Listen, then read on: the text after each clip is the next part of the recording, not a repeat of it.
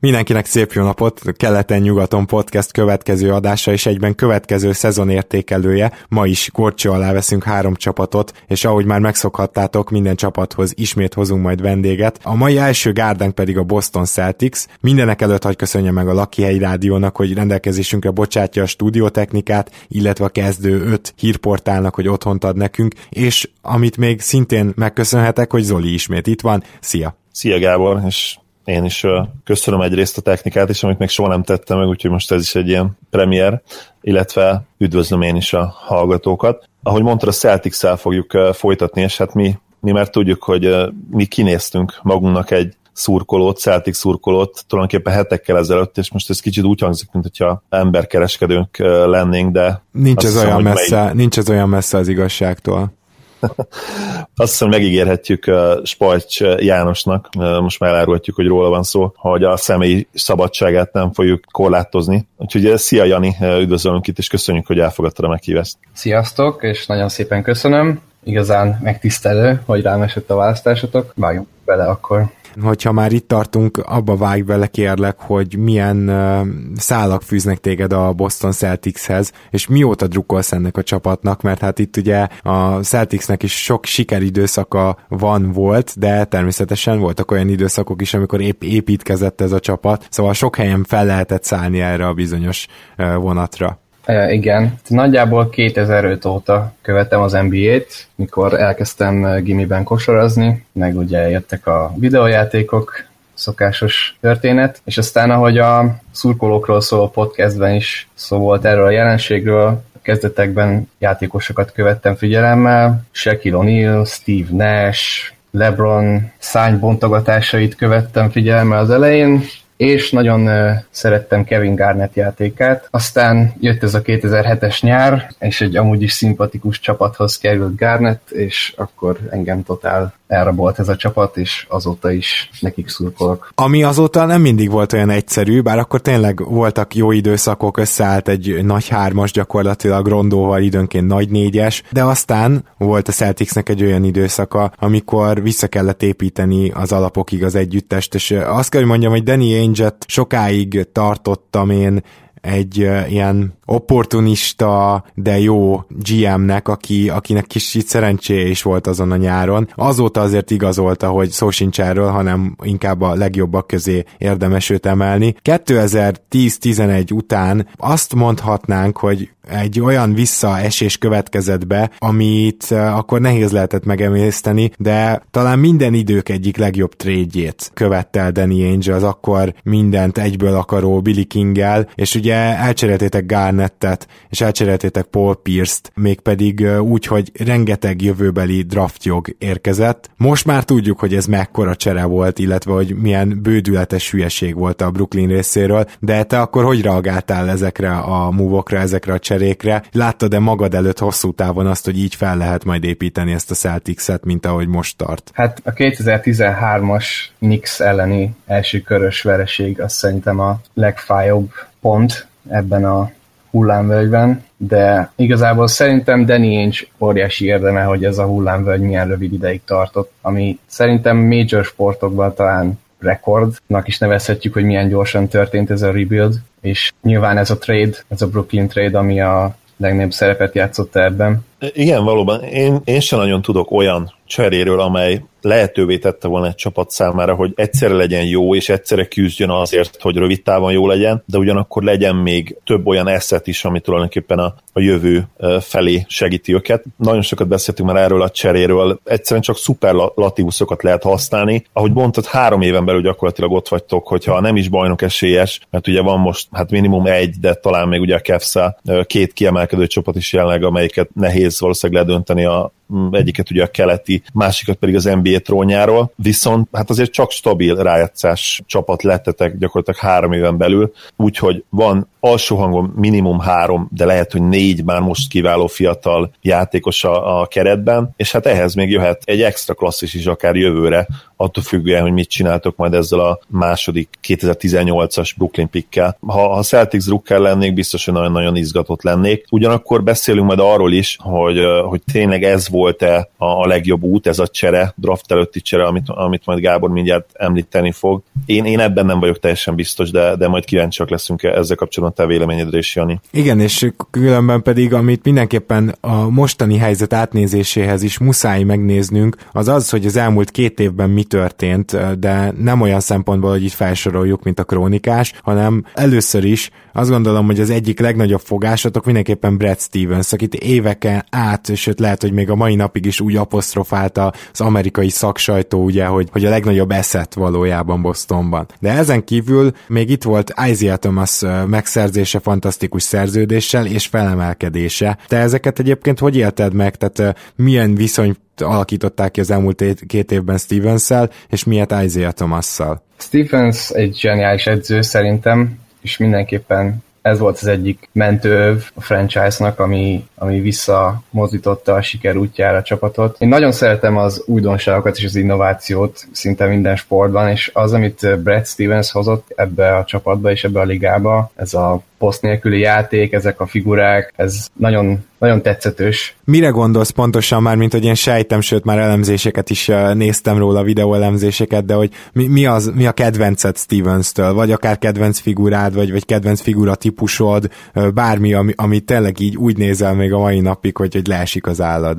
Stevens nagyon jól használja magas embereit, olyan szempontból, hogy kihúzza őket a periméterre, és nagyon sok dribble handoff játékunk van, amikor a magas biztonságban tudja ugye leadni a kisembernek a labdát az állás után, illetve hogy távolról így veszélyes a csapat, de akár ez betöréseknek is megnyithatja az utat. Ezek a dribble handoffok szerintem az alapjai uh-huh. a játéknak. Illetve az, hogy ugye nem feltétlenül posztokra építkezik, hanem gyakorlatilag akár négy kis ember plusz Horforddal is fel tudunk állni, vagy fel tudtunk állni.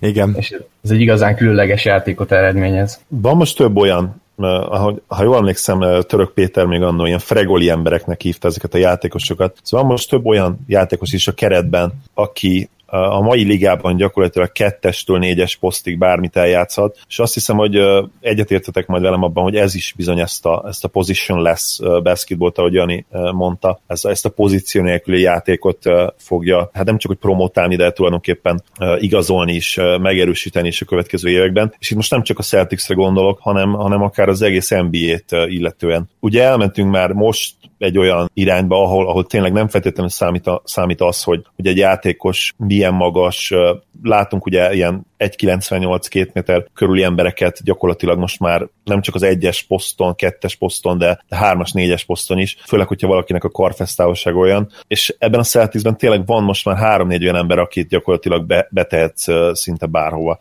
Én azon se lepődnék meg, hogyha Haywardot, akiről annyira sokat fogunk beszélni, jövőre látnánk akár kettesbe, de, de bizonyos szituációkban labdakezelőként is, amolyan point forwardként is benne nagyon sok potenciál van még irányítói készséget illetően is. Brown, Brown is szerintem kicsit feje fogják tolni, lehet, hogy posztban is, illetve valószínűleg felelősség terén is több és nagyobb terheket fognak rá róni, és nagyon kíváncsi leszek az, az újoncra is, státumra, akit, akit akár a, már az első mérkőzést kezdve be lehet dobni a kezdőbe, hármas, négyes poszton. Hihetetlen jó Stevensnek a helyzet ebből a szempontból, és hát nem csak, hogy egy, de szerintem egy seregnyi kellemes problémával fog majd megküzdeni. Hát akkor nézzük is végig ezeket a problémákat, mármint, hogy ezeket a kellemes problémákat. Rögtön az első off-season move az azt gondolom, hogy az első draftjog elcserélése volt a Boston részéről, és ez egyértelműen egy döntés volt Isaiah Thomas mellett, bár ugye a hivatalos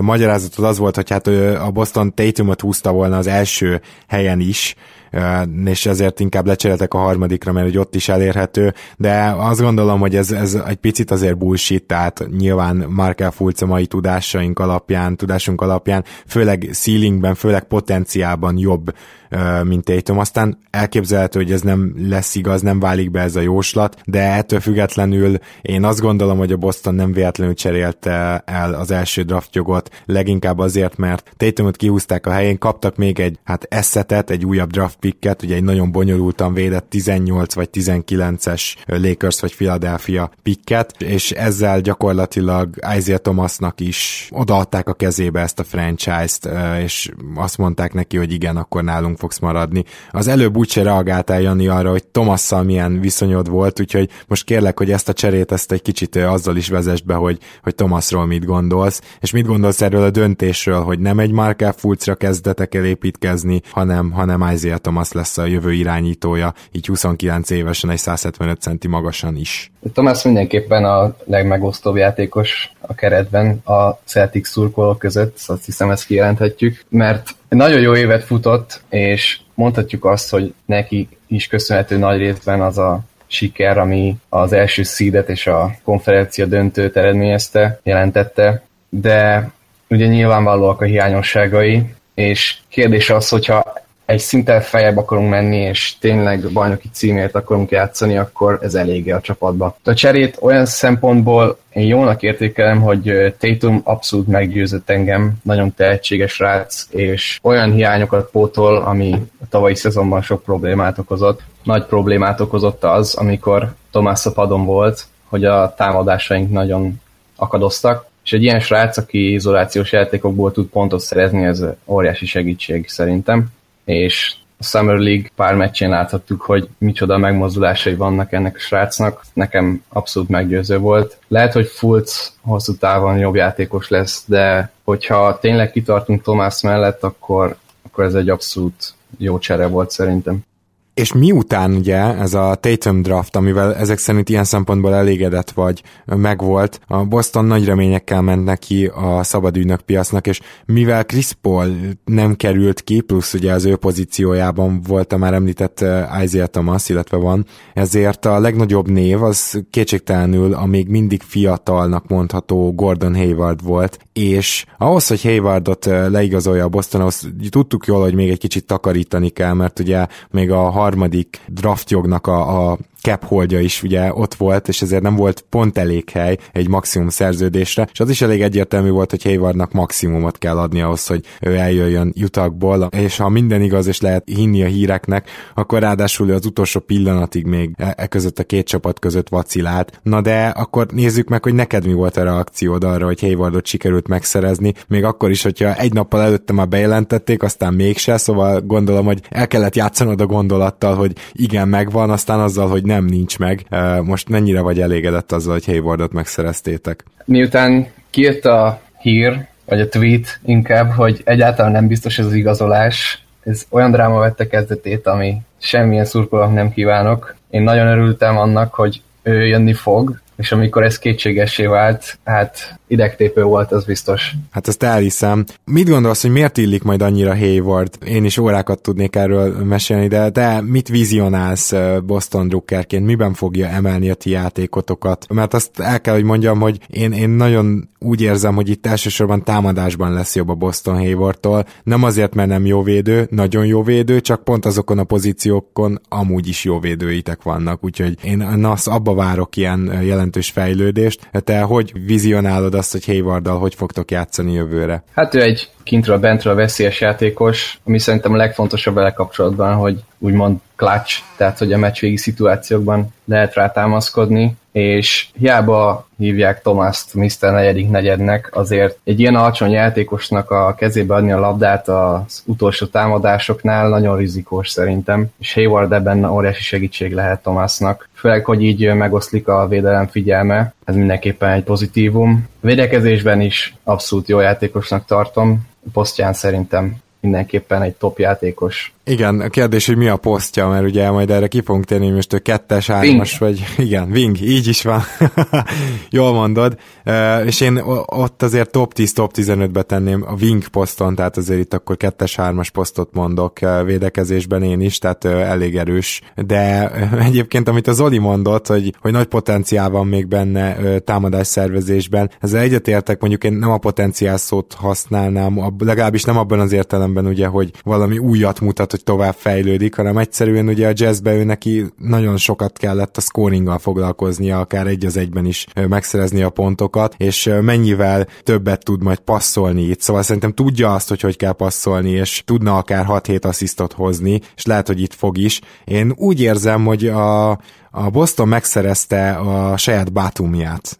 Azzal, ez, vele tudnám leginkább úgy párhuzamba állítani Haywardot, de amíg Batum egyszerűen, hogy is mondjam, csak mentalitásban nem képes arra, hogyha kell, akkor ő egy scoring option legyen, minden másban kiemelkedő és jó, az egyértelmű, hogy Hayward ezt a szerepet is át tudja venni, úgyhogy amiben nagyon sokat fejlődhet a Boston, az szerintem ennek a second ball handlernek a szerepe, hogy nem Marcus Smart lesz, meg nem Every Badly, ugye erről hamarosan beszélünk, hogy miért nem ő, hanem, hanem egy nagyon elit opció ilyen szempontból, aki ráadásul off the ball is tud játszani, és bedobja a triplát, legalábbis az előző szezonja alapján. Zoli, te hogy látod? Nagyjából elmondtam én is azt, amit Haywardról most akartál mondani, vagy, vagy van még valami, ami így Boston specifikus? Pár dolgot azért hozzátennék, ugye, amiben sokkal jobb Hayward az, az ugye a triplázás, hogyha a Bátummal összehasonlítjuk, és ez a mai NBA-ben azért tudjuk, hogy mennyit ér, és ez nem csak Haywardnak, de ugye a csapattársénak is kinyithatja majd úgymond a pályát, és még egy aspektusa van az egész Hayward igazolásnak szerintem, ami, ami talán alul, értékelt és fontos lett a Celtics számára, hogy Tátumról nem kevés terhet fog ő levenni így az első szezonjában, és, és a fiatal játékos majd tényleg arra koncentrál, amiben szerintem már most is nagyon jó, az, hogy, hogy jó helyzetből gyorsan felismerve a szituációt megoldja egy az egyben. Hayward ebből a szempontból biztos, hogy kiváló társ lesz neki is, és, nem, és a többi csapattársának is, mert ő pontosan ezt fogja elősegíteni majd. Na de ahhoz, hogy létrejöhessen ez az üzlet, ahhoz mindenképpen kellett valakit cserélni, tehát takarítani. És Hát itt felmerült Smart elsősorban, tehát m- szinte minden szakértő azt mondta, hogy majd Smartot fogják elcserélni. Emlékszem, hogy a Dunk Basketballban legalább hatszor vizionáltak Smart cseréket, Nate Duncanék például, de más podcastekben, illetve ESPN-es cikkekben is, sőt, talán még Wojnarowski is azt mondta, hogy szerinte is ez a legvalószínűbb. Voltak még jelöltek, ugye Rozier, de mondjuk hozzáteszem, hogy ő egyrészt fiatal is, másrészt fizikálisan tényleg kiemelkedő játékos, akinek, akinek nem ezt kell megtanulni, hogy fizikailag jó legyen, hanem, hanem még irányítania kell egy kicsit jobban megtanulni, és e, ez a könnyebb, tehát nem éreztem azt, hogy őt kéne elcserélni, és akkor én páran szóba hozták, hogy esetleg Avery Bradley-t. És a vége az lett, hogy Avery Bradley-t cserélte el a Boston, nem kellett ugye sok fizetéstől megszabadulni, úgyhogy még visszafele is jöhetett egy aránylag jól fizetett játékos, mármint hogy inkább azt mondanám jó árérték arányú játékos, és ez Marcus Morris lett. Na, amikor meghallottad ezt, Jani, és pont ezzel a felvezetéssel is ugye, hogy nem biztos, hogy te is Bradley-t vártad a, annak, akit elcseréltek, akkor mi volt a reakciód, és azóta mennyire higgadtál le, mennyire, mennyire barátkoztál meg ezzel? Bradley az egyik legnépszerűbb Celtics játékos, szerintem kijelenthetjük, hogy végignéztük a fejlődését, gyakorlatilag szemünk előtt tanult meg dobni a srác, és azok a game winnerek, amiket dobott ebben a szezonban is, örök emlék, az biztos, és ezért így elsőre nagyon meglepett ez a trade. De aztán, hogyha egy jobban belegondolunk, akkor ez a lejáró szerződés, ez még sok gondot okozhatott volna a későbbiekben, illetve ugye, hogyha kitölti a szerződését, akkor később, hogyha nem hosszabbítjuk meg, akkor ingyen is elmehetett volna a csapattól. Ez azért egyértelműen jelzi, hogy a Celtics abba gondolkozott, hogy ha már Isaiah thomas meghosszabbítják, és a Isaiah Thomas szavaival majd odaviszik a pénzes autókat, akkor, akkor nem kellene még 22 milliót évente Bradley-re költeni, tehát azért ez, ez ennek is a jelzése valószínűleg, nem? Igen, és ami még szerintem fontos megegyezni, hogy még Crowder neve volt, aki előjött ezekben a plegykákban, hiszen itt van Hayward és a két fiatal, és egy Crowder már egy, nem is tudom, hogy hány percet kaphat ö, mellettük, viszont ha megnézzük Crowder szerződését, gyakorlatilag aranyat ér egy nagyobb cserében, még három éve van, 7 millió körül keres évente, nagyon hasznos játékos, és valószínűleg én is úgy gondolta, hogyha egy blockbuster cserébe bele akar menni, akkor Crowder szerződését többet ér majd, mint Bradley. Nekem ez, az, ez a, az elgondolásom ezzel kapcsolatban. És ha már Thomas személyét emlegettük, hadd kérdezzem már meg, mert talán erre még nem válaszoltál. Ha te egy személyben dönthettél volna, akkor meg, megadtad volna? Most már egy kicsit beszéltünk, ugye jövőben fog megtörténni, de beszéltünk múlt időként is, mert teljesen egyértelmű, hogy a Celtics meg, meg, meg fogja adni neki ezt a maxot. Egy kivétel lehet, hogyha súlyos sérülés szenvedne ne Isten. Te egyetértesz ezzel az úttal? Egyetértesz ezzel a jövőbeni döntéssel? Hát nagyon nehéz kérdés, de én úgy gondolkodom, hogy, hogy a védekezés az mindennél előbbre való, úgyhogy én elengedném, vagy elcserélném de semmiképpen nem ajánlanám be neki a maxot. És főleg nem 5 évre gondolom, tehát hogy a, az az igazán meredek, amikor majd Thomas 30 évesen fog kapni egy 5 éves max szerződést olyan 200 millióval, hát az az nem lesz egyszerű. Az biztos, hogy az a Celtics drukkereknek is a torkának ad, hogyha így van, mert hogy vajon Thomas 175 centisen, 34 évesen így mire lesz képes ebbe a ligába, azért nem sok jót jósolunk ezzel kapcsolatban, és nem azért, mert mi vagyunk a legnagyobb jósok, hanem azért, mert jó sok ilyen példa volt, haha. Most már nagyon rég volt ilyen poén, úgyhogy itt volt az ideje. Ez, ez nagyon érdekes lesz ilyen szempontból az irányító helyzet is, de mondok mást. Gyakorlatilag Crowder, ha már beszéltünk róla, ezzel a cserével szerintem négyessé avanzsált, mert gyakorlatilag, hogyha meg kéne neveznünk a wing pozíciókon belül is az, azt, hogy ki az, aki esetleg rá lehet küldeni egy, egy magasabb négyesre védekezésben, az Crowder lesz és Morris. Még Tatumról nem vagyok meggyőződve, sőt az ő védekezésről egy unblock nem vagyok meggyőződve, de gondolom, hogy akkor gyakorlatilag Crowdert innentől, hogyha posztonként meg kéne nevezni a játékosokat, négyesnek neveznénk, nem? Szerintem mondhatjuk annak. Én azért bízom benne, hogy, hogy Tatumra tudunk pakolni egy kis izmot, és ő lehet egy jó stretch négyes, akár ilyen fesztával, és ilyen dobó képességgel. Hát benne van a pakliban, csak gondolom első évben ez nem reális. Nem, egyáltalán nem.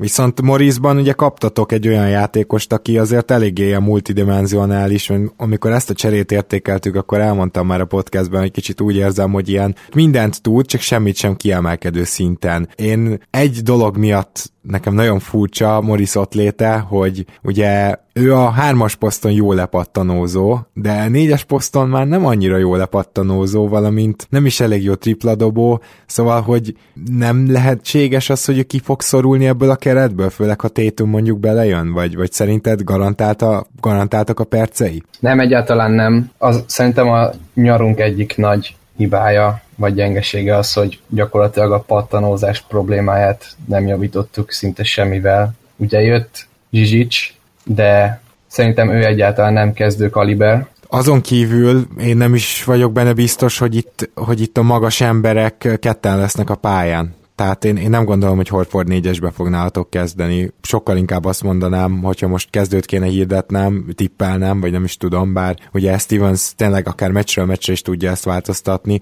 Én azt hiszem, hogy Thomas mellett Gordon Hayward fog kezdeni kettesben, hármasban mondjuk Jalen Brown, és négyesben Crowder, és mellé Horford. És igazad van, ez a kezdő, ez, ez lepattanózásban még, még talán az eddigieknél is gyengébb lesz. Talán ebben lesz majd nagy segítség Baines. Persze ilyen szempontból is érdekes, hogy hogyan fognak eloszlani a percek. Zoli, te ilyen szempontból mit szólsz a Baines igazoláshoz? Ugye már beszéltünk róla, hogy mit hozhat a Celticsnek, de azért mégiscsak az a kérdés, hogy Baines le- lehet-e egy 25 perces játékos. Stevens rendszeréből persze mindent kinézünk, nem? Azért én ezt nem nézném ki, hogy Baines 25 percig hagyja a pályán. Már csak a keret összetétele miatt sem. Brown-t most már minimum egy 30 percet kell játszatni, Crowdert nyilván szintén 30 perc felett kell játszatni, Haywardot szintén, Tátumot azért egy jó 25 percet kellene minimum az első idényében. Kizárt. Az most, most bármibe fogadok veled, hogy nem lesz 25 perc az átlag a Tatumnak az első per- idényében. Nézd, vannak olyan hírek, amelyek kezdőbe várják, tehát én abszolút nem lepődnék meg. Akkor De jó. Ezt, ezt, ezt a fogadást akkor áld már, Léci, akkor legyen egy sör. A 25 perc? Vagy a Igen, a 25 perc. Jó, rendben, persze, miért nem. Na, Jani, melyikünk nyeri a fogadást szerinted? Szerintem Zoli bukni fogod ezt. Bennem a pakliba. Lehet, hogy ilyen 22 plusz 3 percet fog átlagolni, de, de az tényleg meglepne, hogyha, hogyha őt DMP-elné sokszor Stevens, ugye, hogy egyáltalán nem lépne pályára, illetve a sokszor 20 perc alatt hagyná ő azért tényleg egy olyan NBA ready újonc, akit uh, szerintem játszatni kell, és aki egyébként tökéletesen beleillik ebbe a pozíció nélküli kosárlabdába, amiről beszéltünk oly sokat. És akkor ezzel visszakanyarodnék a lepattanozásra, amiről beszéltetek. Az teljesen egyértelmű, hogy, hogy ennek a pozíció nélküli rendszernek az egyik nagy hibája az, hogy azzal, hogy három-négy ilyen két méter feletti körüli játékost küldesz pályára, az egyik nagy hátrányod a lepottanózás, viszont Stevens tényleg ezt preferálja, és azt megmutatta már, hogy, hogy nála ez a jövő, és, és nem nagyon hajlandó ezen változtatni. És ez, ez problémás abból a szempontból, hogy, hogy én is egyetértek sokakkal, olvastam olyan véleményeket, nem egy, nem egy helyen, nem két helyen, hogy akkor működik igazából ez a pozíció nélküli kosárlabda, amikor ezek a pozíció nélküli játékosaid, a LeBron Jamesek, a Kevin Durantok, tehát tényleg ezek a korszakos játékosok, akik úgy tudnak pozíció nélkül játszani, hogy, mi, hogy mellettem szinte minden pozícióban elit játékosok. Tényleg, ha megnézel egy LeBron James, miért kiváló erőcsatár? Azért, mert megvan a súlya hozzá, megvan a technikai képzettsége, és megvan ez a, ez a hatalmas karfesztávolsága. Kevin Durant még, ugye ott a fizikai erőt talán hiányzik, de ő pótolja gyorsasággal, és ő még LeBronnál is sokkal hosszabb, sokkal nagyobb, ugye center karfesztávolsága van, tudja vezetni a labdát, mind a tudják vezetni a labdát, Durant megtanult passzolni, elitvédő lett, tehát hogyha behelyettesíted ebbe a rendszerbe mondjuk a Gordon Haywardot, aki kiváló játékos, de azért mégse ennyire elit, egy Crowdert, vagy akár egy Tátumot, egyszerűen nem, nem fogod ugyanazt a végeredményt megkapni. A Celtics kiváló csapat lesz, de ahhoz, hogy tényleg egyszer bajnoki címre törjenek, ahhoz az kell, hogy Tátum is egy ilyen korszakos játékossá váljon, vagy Brown, vagy esetleg az, akit jövőre draftolnak. Mert azt gondolom, hogy Hayward stabil all lesz, de azért tőle meglepő lenne, hogyha ilyen MVP jelölté válna hirtelen teljesen egyetértek ezzel. Abszolút hiányzik még ilyen szempontból egy olyan sztár, aki tényleg egy dimenziót emel ezen a csapaton, viszont erre megvan az esély. Azt tegyük hozzá, hogy azért, mivel várhatóan a sapka nem fog most egy ideig nagyot növekedni,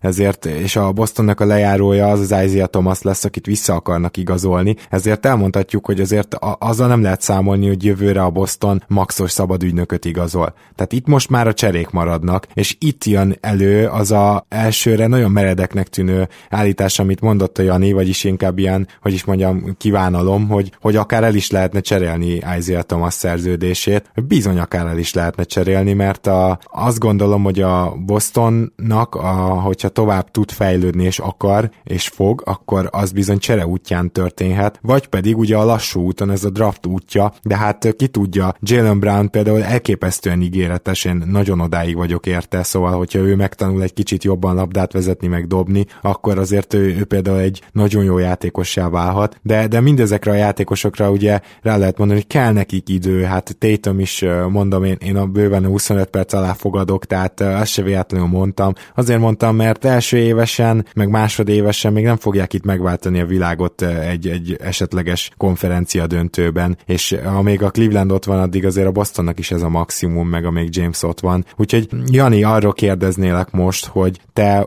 mit vársz a következő következő évtől, mi az, ami szerinted a csapatnak nagyon fontos, hogy megtörténjen a következő évben? Egy ilyen nagy csere, vagy, vagy a fiatalok játszatása, vagy mondjuk megint megnyerni a konferenciát, megint bejutni az EFC-be?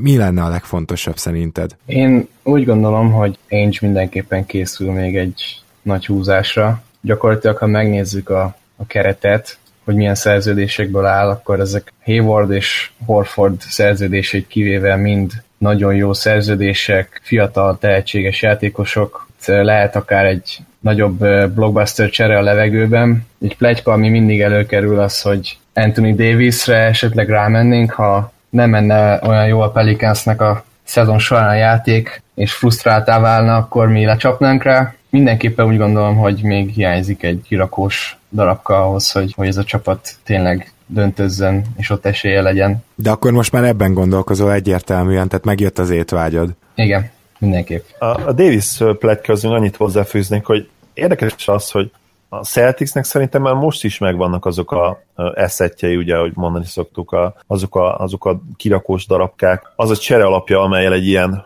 cserét eszközölhetne. Más kérdés, hogy lehet, hogy a Pelicans jelen pillanatban mindenre nemet mondana még egy ilyen visszautasíthatatlan csomagra is. Ezzel nevesítsük uh, már, Zoli, akkor, hogy, hogy konkrétan miről van szó, mert, mert itt tényleg ez nagyon durva. Tehát, hogy, hogy nevesítsük, hogy konkrétan mit tudna adni a Boston. Oké, okay, hát akkor mondjuk, ha a maxot számítjuk, akkor nyilván menne egy Jalen Brown, aki hát ugye top 3-as pick volt, mehetne Tatum, akár aki ugye szintén top 3-as pick, ez már önmagában egy brutálisan jó csomag, és akkor ehhez mondjuk hozzátehetnék még a következő évi Brooklyn picket, hm? Ami szintén minimum top 5-ös lesz szerintem, de lehet, hogy megint csak top 3-as. Ehhez még akár mehetne, hát ugye egy kiváló szerződés Crowder személyében, és ugye van még ezen kívül azt hiszem két olyan jövőbeni pick is, ami simán lehet top 10-es, de lehet, hogy top 6-os is. Még uh, több, ez a durva, most itt előttem van. Képzeld, hogy nem, nem, nem is csak kettő, hanem három, mert ugye itt van ez a most Philadelphiától átvett pick, ami így vagy úgy, de biztos top 10-es lesz, ha 18-19-re esik. Ja, igen. És akkor még a Clippers a, és a, Memphis. A Clippers igen, és a Memphis 19-es first round uh, pickje, igen. Ha, ha ezt a csomagot mondjuk nyilván nem raknának össze egy ekkora csomagot, mert őrültség lenne, de, de ha mégis megtennék, és erre nemet mond a, a Pelicans GM-je, hát akkor ott azonnal ki kéne rúgni. Hát de őt azonnal ki kéne rúgni. Tehát, hogy... Egyébként is, igen.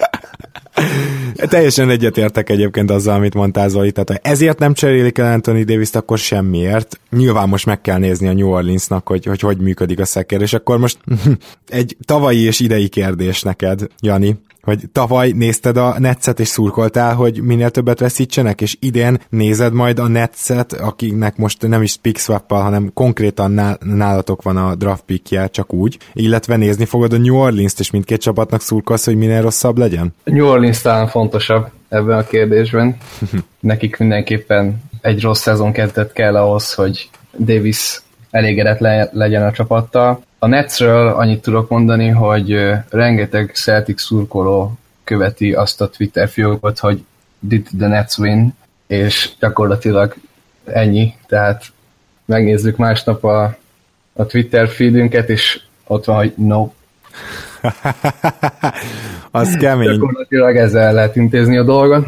Ők mindenképpen erősödtek, ami talán gyengíti a pikket, de én még mindig úgy gondolom, hogy ez még mindig egy nagyon erős eszet, lett, eszet lesz így is. Zoli, van-e valamilyen felmerülő kérdés, amit szerinted kihagytunk így a Boston nyarával kapcsolatban? Nincs, viszont akkor, ha már így uh, mi egymás között fogadtunk ilyen uh, jövőbeni dolgot, illetve akkor kíváncsi lennék uh, Janitól, hogy hány győzelmet vár, illetve hát hogyha Tátum ezek szerint nem lesz harcban a, az év újonca címért, akkor mi gondol, hogy milyen szerep juthat neki, illetve, hogy ugye mondtad, hogy Zizisztól nem sokat vársz, de szerintem ő pontosan az a típusú játékos egyébként, aki nagyon-nagyon segíthetné ezt a Celtics-et. Nem labdaigényes, kiváló pattanozó és kemény játékos, de egyetértek abban, hogy nem fog sokat játszani. Mondjuk egyelőre szörnyű védő, az, persze egy Summer League-ből nehéz kiindulni, de, de ott az nagyon, nagyon erősen ahol teljesített védekezésben, az elég egyértelmű. Hát igen, a pick and roll lesznek is gondja, az biztos, ugye ebben a pick and roll heavy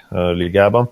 Na de akkor Jani, a, mi, mi a véleményed erről, hogy hány győzelmet szerezhettek, illetve akkor Tátum mégis milyen szerepet tölthet be az első évében? Azt jósolom, hogy elég nyögvenyelősen fog indulni a szezon. Ugye gyakorlatilag hat játékos maradt a tavalyi keretből, rengeteg a fiatal, fel kell építeni a rotációt, meg kell találni a játékot, úgyhogy nem fog könnyen indulni a szezon, de aztán ahogy Stevens megtalálja az egyensúlyt, jönnek majd a győzelmek. Én a nyilván a Cavs, de a Cavs mellett Wizardsot és a Torontót is talán erősebbnek gondolom papíron, mint a jelenlegi keretünk, úgyhogy másik, harmadik, negyedik helyen leszünk szerintem az alapszakasz végén, ugye ez sok mindentől függ, aztán igazából a playoff a lényeg most és már. Akkor, és akkor a Tátumnak azt mondod, hogy nem nagyon van esélye uh, újon. Én azt gondolom, hogy egy 20 perc körül fog játszani, de ahogy láttuk Stevensnél, bárki bármikor bekerülhet a kezdőbe, hogyha úgy gondolja, hogy jobban illik a játékba. Itt az év újonca címmel az lesz az óriási probléma, hogy Dallasban Dennis Smith Jr. szerintem 32-3 percet fog átlagolni, és akkor Fulcról és Simonsról még nem is beszéltünk, szóval, hogy, hogy azért tartom én ezt esélytelennek egyébként elsősorban, mert volt már olyan év újonca, aki 20-25 perc játékidővel is az lett, csak hát az egy olyan rookie class volt. Igen, szerintem biztos, hogy nem lesz verseny, az év újonca címért, de nem is tartom annyira lényegesnek ezt. Igen, azt hiszem, hogy ebben egyetértünk veled Gáborra. Abszolút. Lásd Michael Carter Williams. Akkor annyit mondjál meg nekem, Jani, hogy a Boston drukkerek hol gyülekezhetnek, akár Facebookon, akár bárhol, így Magyarországon, hol találhatnak külön Boston térintő hírekre, elemzésekre. Van egy Facebook csoportunk, ezt majd mindenképp belinkelem a podcast posztja alá. Elég szép számmal vagyunk, meg szoktuk beszélni a plegykákat. Szerintem ott szívesen látunk minden Celtic szurkolót. Mi a nevetek valami könnyen megígyezhető? Celtic Pride Hungary. És akkor ott lehet találkozni, gondolom, ilyen legendás nagy Celtic drukkerekkel, illetve akár élőben is néztek néha meccset? Igen, szoktunk élőben is nézni meccset, aki érzi magában az erőt. A playoffot szerintem végigkövettük páran, ezek nagyon jó kis meccsnézések voltak akkor a hangulat biztosan megvan. Nagyon szépen köszönjük, hogy elfogadtad a meghívásunkat még egyszer, és akkor reméljük, hogy majd tudunk veled beszélni későbbiekben is, hogyha a Boston fiataljairól szeretnénk egy helyzetjelentést kérni a szezon során. Mindenképpen. Én is köszönöm, hogy elfogadtad a meghívást, Jani, és akkor hát hajrá, Celtics jövőre. Igen. Szia, szia! Ciao, köszi! Na, mielőtt tovább mennénk, akkor most tennénk egy bejelentést. Doppergés effekt nincs, na de majd most már belefér a büdzsébe talán. Szóval, szóval lenne egy hírünk. Benneteket is érinteni fog, és azt reméljük, hogy eléggé pozitívan. Mielőtt ebbe belemennénk, szeretnék egy kicsit beszélni arról, hogy mivel is jár ez az egész podcast dolog. Ez kapcsolódni is fog a bejelentéshez persze. Szóval szeretném először is leszögezni, hogy amikor ezt elkezdtük a podcastet, és mindkettőnk nevében mondhatom, hát nem voltak így illúzióink, és igazából az első pillanattól tudtuk, hogy mi ebbe finoman finoman szólva se fogunk meggazdagodni. Egyébként nem is ez volt a célunk, nyilván. Most ez abszolút közhelyes, de szerintem mind a ketten azt gondoljuk, és ezt mondhatjuk, hogyha valamit igazán szeretsz, ez a mi esetünkben persze az NBA, akkor nem feltétlenül kell így anyagi szempontokhoz kötni az ahhoz kötődő ilyen tevékenységedet, és az a szerencse, hogy ugye egy hobbiról is beszélünk, mi ezt tényleg szívesen csináljuk, és szívvel lélekkel. Nem titok ugye, hogy se Zoli, se én nem ebből élünk, és nem is hiszem, hogy van arra esély, hogy a keleten-nyugaton lenne, ami kenyerünk, talán lehet, hogy az már is venne a varázsból, nem tudom. Most természetesen, hogyha tudsz pénzt csinálni a szenvedélyedből, akkor egy szerencsés ember vagy, de a mi esetünkben nem erről van szó. Nem volt, és nem is ez a célunk, nem ezért csináljuk. Ami viszont cél volt, hogy majd egy napon a költségeinket fedezni tudjuk, ugye. Nem beszélünk ugyan százezres nagyságrendű kiadásokról, de azért nyilván a podcastelésnek is vannak bizonyos költségei. Most itt hagy mondjam el azt is, hogy mint mondtuk az Olinak is, nekem is van munkám, és nyilván én például angol tanár is vagyok, amikor mondjuk felveszünk egy másfél órás podcastet, akkor én utána másfél óráig még vágok az Oli pedig az internetes felületeket kezeli. Tehát, hogy az alatt, a másfél óra alatt éppen angol órát is tarthatnék pénzért, és az Oli is haladhatna a melójával. Úgyhogy ezeket a költségeket is nagyon jó lenne fedezni, és akkor ne is kerülgessük tovább a forrókását. Mi Zolival úgy éreztük, hogy ez az egész kezdeményezés így kinőtte magát annyira, hogy eljött az ideje, hogy szponzort keressünk, és nagyon fontos volt, hogy nem tőletek akarunk kéregetni, tényleg nem ezt a, az ilyen founding megoldást választottuk. Meg hát ugye, hogyha van egy szponzor, még inkább elkötelezzük magunkat a minőségi content mellett hétről hétre. És akkor itt át is adnám a szót Zolinak, úgyhogy Léci Zoli, mondd el, hogy miről is beszélünk most. Köszönöm szépen, Gábor. Nagyon pátoszosan vezetted fel. Legszésebben tényleg előhúznám a világ legkisebb hegedűjét, hogy azon játszom neked valami érzelmeset, de, de félretéve tréfát, nagyon hasonlóan gondolkodunk a dologról, és nem titok elmutatjuk a hallgatóinknak, vagy nézőinknek, ahogy én szeretem mondani, hogy mi sokat beszélgettünk erről, és tényleg abszolút egy hullámoszon voltunk ezzel kapcsolatban is, és többek között ezért is jó veled dolgozni. Nagy örömmel jelentjük be nektek, hogy, hogy a stars.hu lett műsorunk első szponzora. Azoknak, akik esetleg még nem ismernék őket, egy, egy Soproni székhelyű cégről beszélünk, amelyik Magyarország egyik legnagyobb olyan sportruházat forgalmazója, amelyik hát profiában erősen kosárlabda centrikus, mondhatjuk így, egy rendkívül népszerű webshoppal, ami, ami hozzájuk tartozik, ahol gyakorlatilag a kosárlabdakedvelők tényleg minden földi jót megtalálnak, a zoknitól a fejpánton keresztül egészen a labdáig, beleértve ugye természetesen a mi szubkultúránkban oly fontos cipőket is, amelyekből egyébként több mint 120 féle variáns verziót találtok meg, a legnagyobb márkáktól kezdve, ezt nem, nem kell felsorolni se nyilván tudjátok, hogy miről, melyekről beszélünk. Amit fontosnak tartunk még kiemelni, és itt megint csak beszélte Gábor nevében is, hogy ő is megtette az én nevemben, mindenképpen olyan partnert kerestünk, aki számotokra és, és számunkra is autentikus lehet, hiszen mi is kosárlabda fanok vagyunk, azért is szeretjük csinálni ezt, azért öljük bele az órákat, és ez tényleg nem kifogás, mert, mert örömmel csináljuk, de, de azért, ahogy, ahogy Gábor is említette, legalább azt szerettük volna, hogy tényleg a, a mi kiadásaink fedezve legyenek. És egyébként visszatérve arra, hogy miért pont őket választottuk, miért pont a stars.hu-t, Hát azért, mert tényleg azt szerettük volna, hogy ti, a hallgatóink is valamilyen úton, módon profitáljanak ebből a dologból Miért gondoljuk azt, hogy, hogy ez megvalósul majd? Azért, mert a Stars.hu tökéletesen belélik a profilunkba. Tényleg nem akartunk olyan céget megkeresni, aminek semmi köze nincs a kosárlabdához, és, és ha már sportruházati cikkeket forgalmazó cégek merültek fel, ami egyébként ott volt az első gondolataink között, hát a Stars.hu-ról tudtuk is, meg láttuk is, hogy ők maximálisan NBA kompatibilisek abból a szempontból, hogy tényleg minden olyan terméket gyakorlatilag megtaláltok, megtaláltunk náluk, amik, amik fontosak lehetnek számunkra a kosárlabda rajongók számára. És ráadásul egy olyan cégről beszélünk, amit már mi is tényleg ismertünk viszonylag régóta. De nagyon optimisták vagyunk az együttműködést illetően, és, és a terveinkben olyan közös promóciók, akciók szerepelnek, amelyek elsősorban benneteket szeretnénk majd megcélozni. Az álmunk, és nem csak hogy álmunk, de szerintem elvárásunk is pedig tényleg az, hogy, hogy olyan termékekről hallhassatok tőlünk, amelyek nem csak hogy érdekelnek benneteket, hanem adott esetben már akkor tervezitek a megvásárlásukat podcasttól tényleg függetlenül. És akkor zárszok még annyit, annyit erről a témáról, hogy természetesen a podcastünk mindig ingyenes marad majd, de ez talán evidens is, hiszen az összes gyakorlatilag hozzánk hasonló, még akár nagy volumenű, nagy hírű külföldi podcast is ingyenes, viszont ami náluk van, ilyen 5-10 adott esetben 15 perces reklámblokkok, azok nálunk soha nem lesznek. Tehát ezt is garantáljuk nektek. Ezt megígérhetjük, igen. Megígérhetjük. Ez senkinek nem lenne az érdeke, viszont ami a célunk, hogy, hogy kreatívan, néha viccesen, de, de mindenképpen maradva a kaptafánál, tehát az NBA-nél és a kosárlabdánál eljutassuk hozzátok azt az információt, amire, amire egyébként is kíváncsiak lennétek. Tényleg még akkor is, hogyha nem hallgatnátok a keleten-nyugaton. Úgyhogy köszönjük nektek elsősorban, hogy, hogy lehetővé tettétek ezt, és tényleg azon fogunk dolgozni, hogy, hogy még jobbá tegyük a podcastot, közösen a stars.hu-val, és veletek, és, és nektek. És akkor tényleg annyit tegyetek meg, hiszen a következő podcasttől már bizony fogunk promóciókat is mondani nektek, sőt ígéretünk van arra, hogy esetleg előbb tudjátok meg az akciókat a stars.hu-n, mint mindenki más, de egyelőre akkor szerintem nézzetek körül a stars.hu-n, van Facebook oldaluk is, illetve megtaláljátok ugye az interneten is starz hu és nézegessétek meg, hogy, hogy milyen céggel fogunk együttműködni, aztán várjuk mi is a visszajelzéseket ezzel a témával kapcsolatban is, és persze, nyilván, hogyha netántán megtetszik ott valami, és vásároltok náluk, hogyha, mivel egy ugye internetes cégről van szó, hogyha esetleg feltüntetitek, hogy a keleten-nyugatonban hallottatok róluk, akkor azt meg külön megköszönjük. Na ezek után, a hírek után akkor a második csapatunkkal uh, foglalkozunk, ez pedig az Indiana Pacers, és hát egyelőre nem tudjuk, sőt szerintem a szakértők se tudják, és az értékeléseket, amiket hallottam, az alapján tényleg ez a benyomásom támad, hogy merre tart, vagy hogyan képzeli el a következő évet ez a csapat, de akkor mindenek előtt hagy mutassam be. Indiana Pacers főszurkolónkat, szakértőnket, Ertler Zsoltot. Szia! Sziasztok, sziasztok, örülök a lehetőségnek.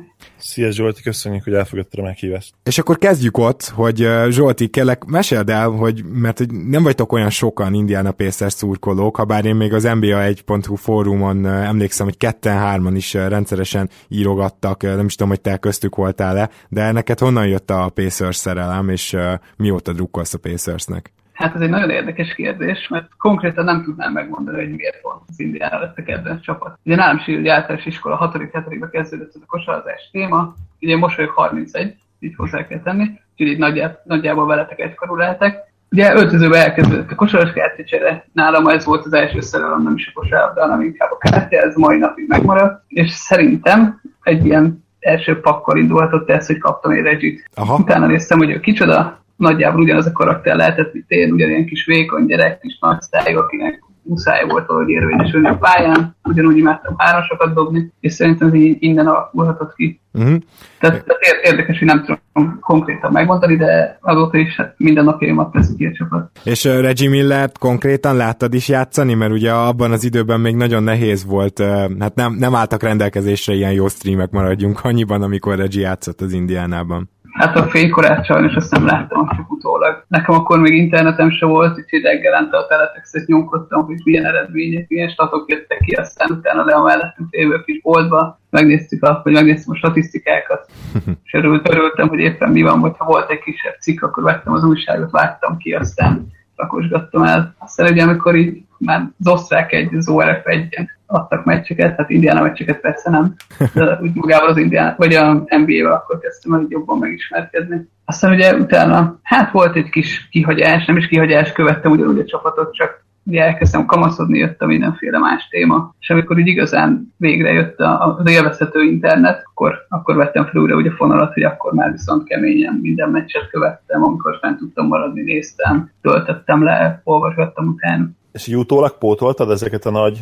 uh, Reggie mérkőzéseket? Persze, hogyne. Ugyanúgy a, az első meccsétől elkezdve a, a döntőn át, a, a, a minden ilyen még, még VHS-re is talán megvannak ezek. Meg hát próbáltam archiválni is őket, úgyhogy még a mai napig megvannak. Az a nem semmi.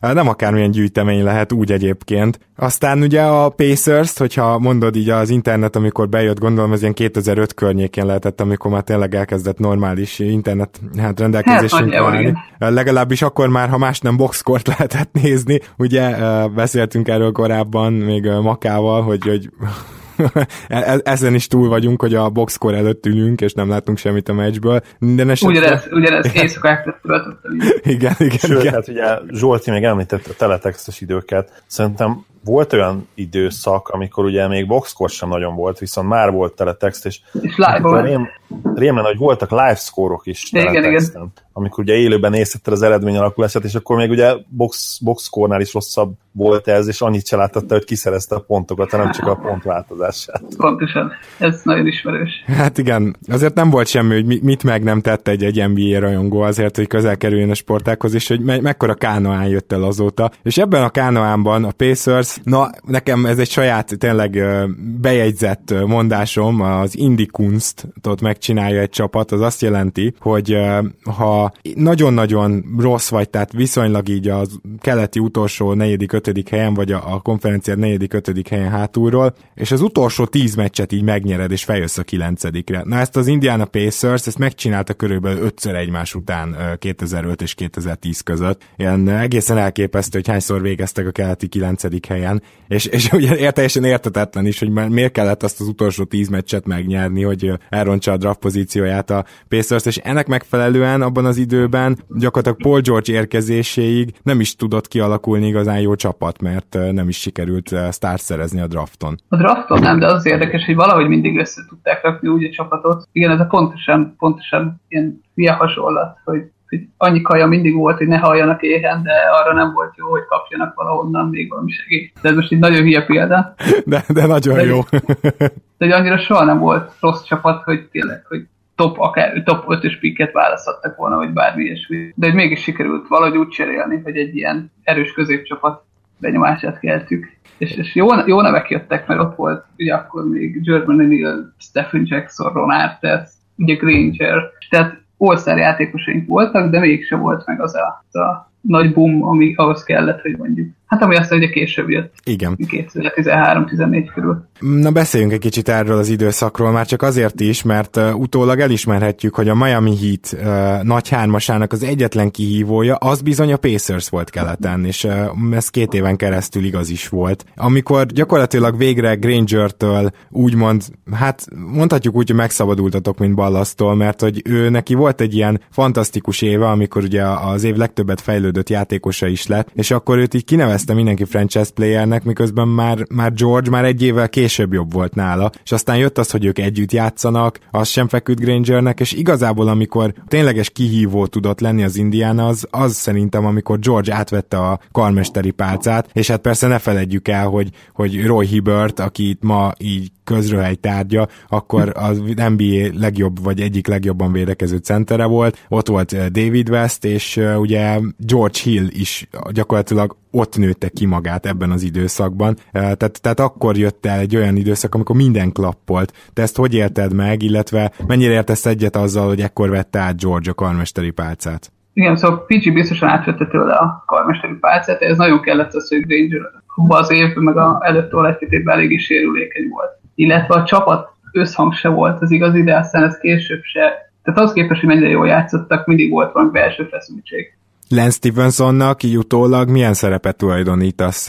Mert ugye Lance Stevenson annak ellenére, hogy ilyen borderline all volt, meg se tartotta a Pacers akkor, és, és ez egy elég nagy jelzésérték volt, meg állítólag voltak olyan öltözői plegykák, hogy megkérdezték a többieket, hogy visszahozzuk, és mindenki azt mondta, hogy ne. Igen, hát ugye, de az ő, ő szereplés is azért nagyon kellett ebbe a 13-14-es évben, hogy, hogy ott legyen a csapat, ahol. Hát utána, utána meg nagyon-nagyon mindenki hát kinevezte a momlasztó embernek, aki a, akit be se kéne engedni körülbelül a öltözőbe, hogy mindenki elvileg örült annak, hogy ő elment, és elveszette szerintem onnantól a csapat azt a motort, ami lelkesített és hajtotta őket. 13-ban, meg 14-ben is Hibert tényleg az, azt mondta, hogy liga szinten 5 center volt mindegyik oldalon. Tehát most így a rájátszásban az első 2013-ban több mint 22 pontot átlagolt. Tehát azért ez egy centertől nem egy, nem egy rossz teljesítmény. Hát sőt. Aztán 14-ben, hát ott nem tudom, mi történt vele, mint hogyha Space Jam elvették volna tőle az erejét, már több mint 10 ponttal kevesebbet átlagolt, aztán utána meg szinte, hát már csak így respektből állították be körülbelül a csapatba. Te hogy érzed, Zsolti, az a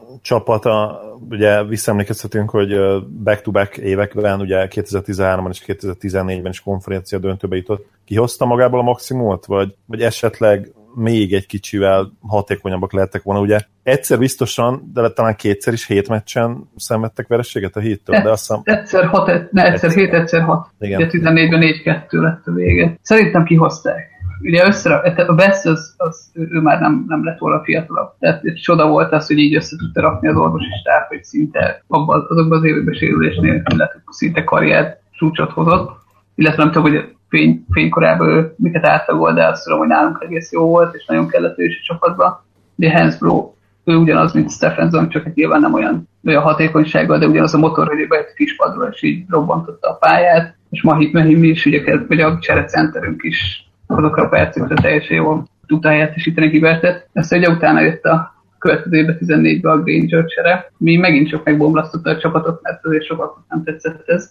Hát kaptunk helyette egy Levoyalen Turner párost, aki érdekes módon ellenmaradt a csapatba.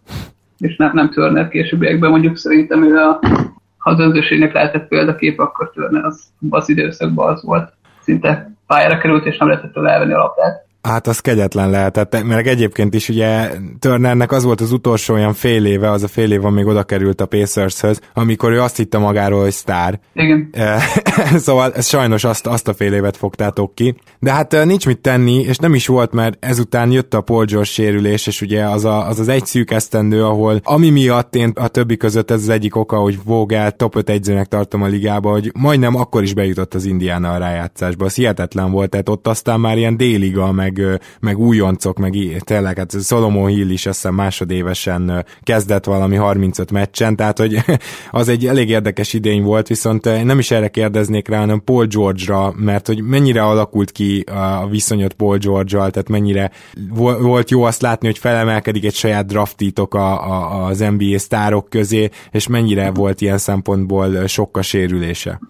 Hát ez elég érdekes téma, ezen sokat gondolkoztam, hogyha egy ilyen kérdés felmerül, akkor volt hogy én, én hogy állok. Én nagyon-nagyon szerettem őt, viszont mindig úgy tartottam, hogy egyetlen egy lépcsőfok hiányozna ahhoz, hogy igazán nagy sztár legyen. És én ezt a mai napig tartom, hiába volt amerikai válogatott, hiába volt tényleg többszörös volt sztár, de nekem valami mindig hiányzik, vagy a személyiségéből, vagy nem, nem, nem tudom egyszerűen elmondani miből, de egy, egy olyan érzés hiányzik, hogy ő még, vagy már, nem tudom, hogy föl fog odaérni, de, de mintha egy lépcsőfok hiányozna a csúcstól. Ugyanazt érzem mondjuk, mint, mint DeRozan, tehát nekem ugyanaz a kategória. Van egy ilyen elméletem, hogy Paul George gyakorlatilag az a top 10-es játékos, aki még sosem hozott top 10-es szezont. E, igen, ez egy egész jó.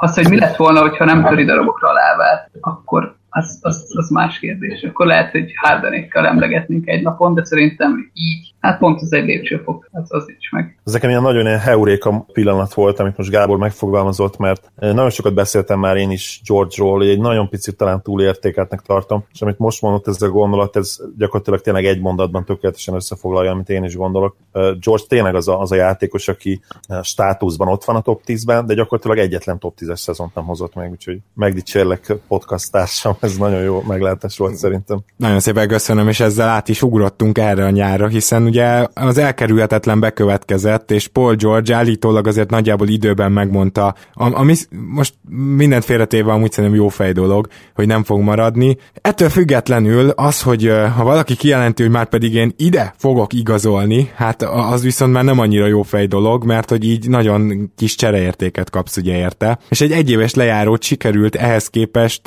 nem rossz csereértékre váltani, habár ugye felmerültek olyan plegykák, hogy keletről azért jobb jobb ajánlatot is kaphatott volna a Pacers, mint amit végül elfogadott az okc csak nem nagyon akarta a vezetőség keletre cserélni Paul George-ot. Nem tudom, hogy milyen infóid vannak esetleg erről, Zsolti, illetve te örültél-e végül ennek a megoldásnak, hiszen gyakorlatilag nektek ezzel kezdődött az off-season még július 1 előtt. Hát én egy kis ilyen arcomvágásnak éreztem ezt a cserét. Nagyon-nagyon sokat olvastam, és nagyon-nagyon sok cikket, és a legutolsó kis, kis kabu oldalakat is megnézegettem, ami ugye hiba volt, mert így aztán már végképp nem tudtam eldönteni, hogy most mi az igaz és mi a nem, ami szerintem a mai napig nem derül ki. Ugye először kijelentette azt, hogy ő egy olyan csapatba akar játszani, ugye ez már az előző, hát nem azt, hogy szezonban, de, hát de végül is a szezonban is megfogalmazott benne, ő győztes csapatban akar játszani, illetve aki ugye esélyes a bajnok címre. Hát ugye az Indiana ez pont ez, hogy nagyon, nagyon jó, vagy jó, jó, de senki nem fogadna rá egy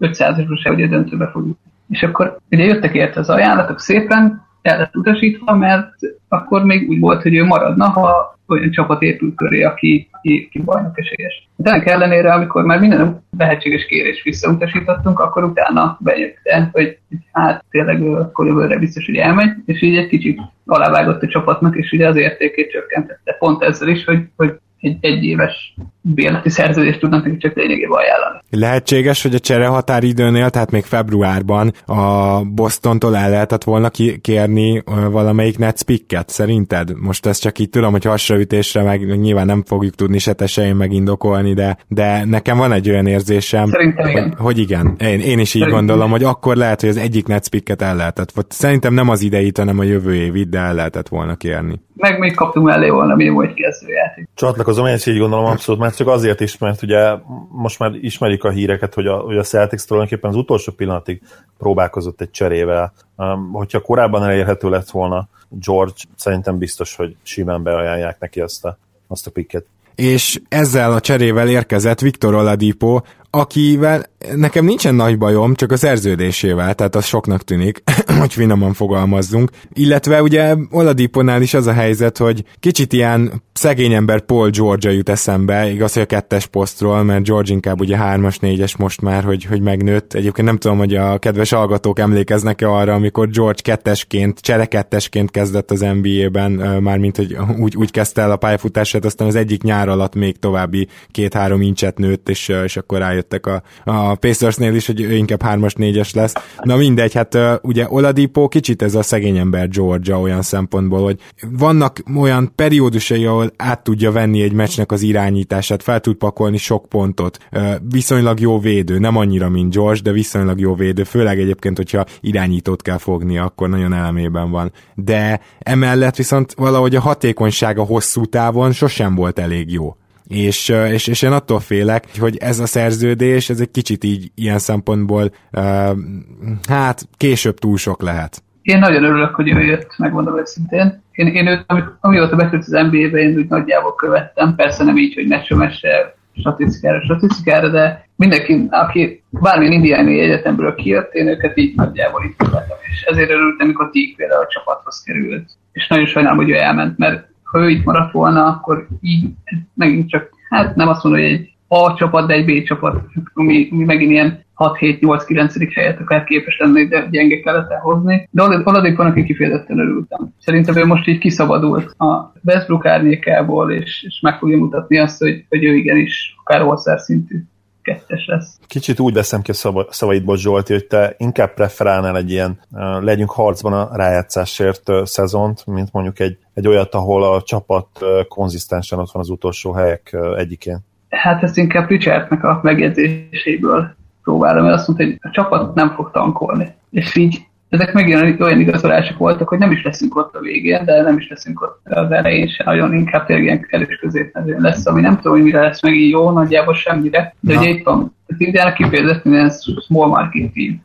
Tehát hozzánk nem fog nagy sztár érkezni szerintem soha. Egyetértek, és pont ezért is lenne ugye célszerű szerintem, és azt hiszem, hogy Gábor egyetért velem ebben tankolni. Én azért ennek ellenére el tudom azt képzelni, hogy, hogy a Pacers ott lesz a top 5 legrosszabb csapatban, még úgy is, hogyha nem lesz ugye ilyen szisztematikus tankolás, amire egyébként sokan azt mondják, hogy nem is létezik az NBA-ben. Maximum az utolsó meccsek környékén, amikor valakit ugye kiültetnek annak ellenére, hogy nem sérült. Hát én ezt abszolút nem tudom elképzelni. Tehát egyértelmű, hogy ezek az erősítések és igazolások, ezek jó pár csapat fölé helyezték az indiánat keleten, és ugye nyugaton, aki rossz, az meg igazán rossz lesz, úgyhogy a, az, hogy a top 5 csapatba lefele ott legyen, azt szerintem kizárt, sőt, bármi nagy összegben merek erre fogadni. Én inkább a rájátszás végébe, illetve a 8-9. hely felé jósolom a, a Pacers-t, és hogy egy picit körbejárjuk ezt, meg kell néznünk az igazolásokat, hogy eldöntessük, hogy Zolinak van-e igaza vagy nekem, mert hogy ugye először is jött még Szabonis ebbe a cserébe, most akkor kezdjük ezzel, kaptatok még egy fiatalt, aki azért mondjuk úgy, hogy biztató, csak Szabonisszal az egyetlen problémám, legalábbis részemről, hogy én nem látom azt, hogy nála lenne ez a high ceiling, tehát hogy, hogy nem hiszem, hogy ő ilyen, ilyen nagyon sokat fejlő, tehát hogy sok potenciál lenne benne. Te mit vársz Szabonisztól? Nyilvánvaló, hogy a cserepadról fog jönni, mert ugye Turner és Young fog kezdeni továbbra is, ez nem kérdés. Feltéve, hogyha Young is marad. Hát igen. Ez se biztos még. Ugye őt elcserélhetitek, vagy mire gondolsz? Mert ugye neki még él a szerződése. Élő szerződése van, de ugye arról is volt szó pont. Hát, talán ebben a hónapban, hogy őt is mindenképpen ki kéne rakni. Ugye hm. pont azért, hogy akkor fiatalítsunk, és akkor még egy-két újoncot, aki fejlődhet. Hát úgy újoncot, hogy egy-két éves. Mm, hát, nem, nem tudom, szerintem ő maradni fog egyébként. Én, én is most, most is ezzel számolva, és, és akkor visszatérve Szabonisra, szóval mit vársz tőle? Ugye egy nem annyira túl mobilis, viszont viszonylag jó kezű valaki, aki a tripla vonalon kívülről még nem veszélyes, de gondolom ezen a Turner treatmenten ő is át fog menni, és minden bizonyal azért majd, ahogy Indiánába Turnert is egyre kijebb hozzátok egészen a tripla vonalig, úgy Szaboniszra is ez a sors vár. Mert az a baj, hogy a csapattal szemben én örök bizakodó vagyok, tehát én mindenkiben jót látom, úgyhogy nagyon remélem, hogy ő is fog annyit fejlődni, hogy hogy akár még néha kezdőbe is bekerülhessen. Hát igen, ez a hármas vonat, Weiszerrel mindig is jó volt egyetemen is hármasban. Mármint hármas dobásban. Ez annyira nem lepett meg, hogy ő kerül. Sőt, neki ezek a középtávolok mindig jobban fekszenek, mint, mint benne a palánk alatt brusztolni. Én őt, őt el tudnám képzelni tényleg egy, egy, egy duóval is Turnerbe, Turnerrel. Uh-huh. Itt ketten van a pályán, Turner középtávol és kint, őben. Ez egy nagyon fura dolog, de nagyon-nagyon kipróbálnám, hogy ez hogy működhet. Persze nem azt, hogy most az első meccsen, de első már így, de ha ki tudják nevelni, akkor szerintem simán lehet belőle is egy kezdő. Mondom, ez egy saját vélemény, semmi szakmaiság ebben nincsen, ez csak egy ilyen megérzés, ahogy, ahogy látom, hogy és hogy viszonyul mondjuk a kosárlabdához. Kétségtelen.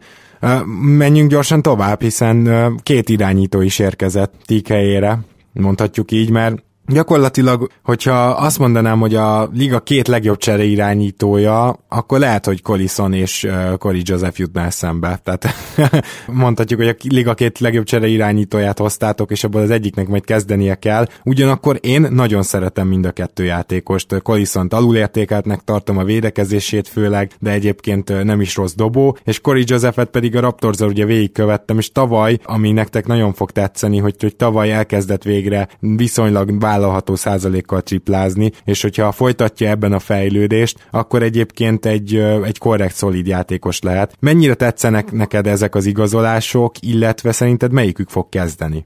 Hát először is, hogy melyik tetszik. Horizontól ugye már játszott nálunk, nagyjából a franchise tudja, hogy mire számíthat, bár a Collison azt nyilatkozta, hogy neki most ez egy ilyen marha lehetőség, hogy újra, hogy felvegye vonalat, és tényleg valószínűleg ő fog kezdeni, de el tudom képzelni, hogy mondjuk a szezon másik felétől ez megváltozik, és mondjuk Collison lesz a kezdő irányítónk. Az hogy róla nem igen tudok sok mindent elmondani, mert én viszont őt nem követtem, és ilyen, ilyen nagyon furán tehát itt görgettem ezt, és paf leigazolt, és hm, tök jó, de nem tudom, hogy ő kicsoda.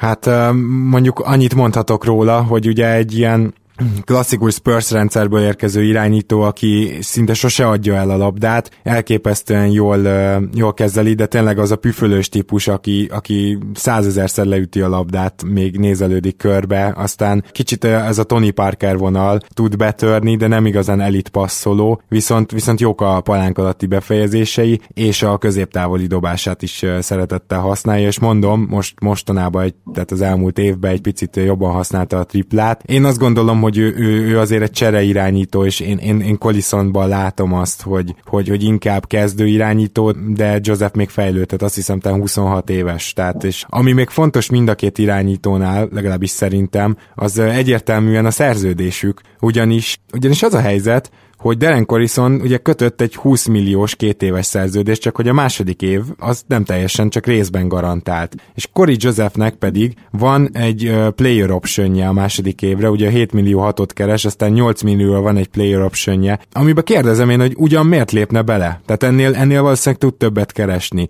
És most, most még nem akarok ebből nagy következtetést levonni, de majd, hogyha most tovább megyünk, akkor, akkor a végén nekem van egy nagyon érdekes következtetésem az egész pacers kapcsolatban.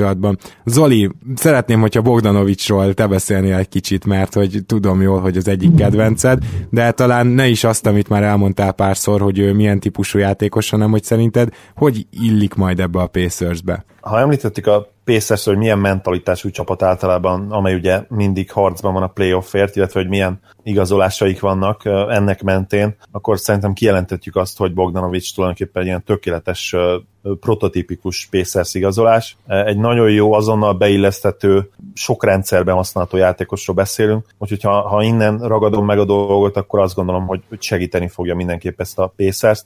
Nyilván az én olvasatomban ez nem feltétlenül jó, de valószínűleg akkor Zsolti örülni fog ennek, hiszen akkor ő is ezt preferálná, hogy hogy azért legyen kompetitíve ez a csapat. Szerintem elhibázott döntés, hogy nyilván órákat beszélgethetnénk, meg órákat is beszélgettünk már erről, és kicsit ez már ilyen filozófiai kérdés is, hogy tankoljunk vagy ne tankoljunk, úgyhogy nem is érdemes többször vesztegetni rá a PSS kapcsán.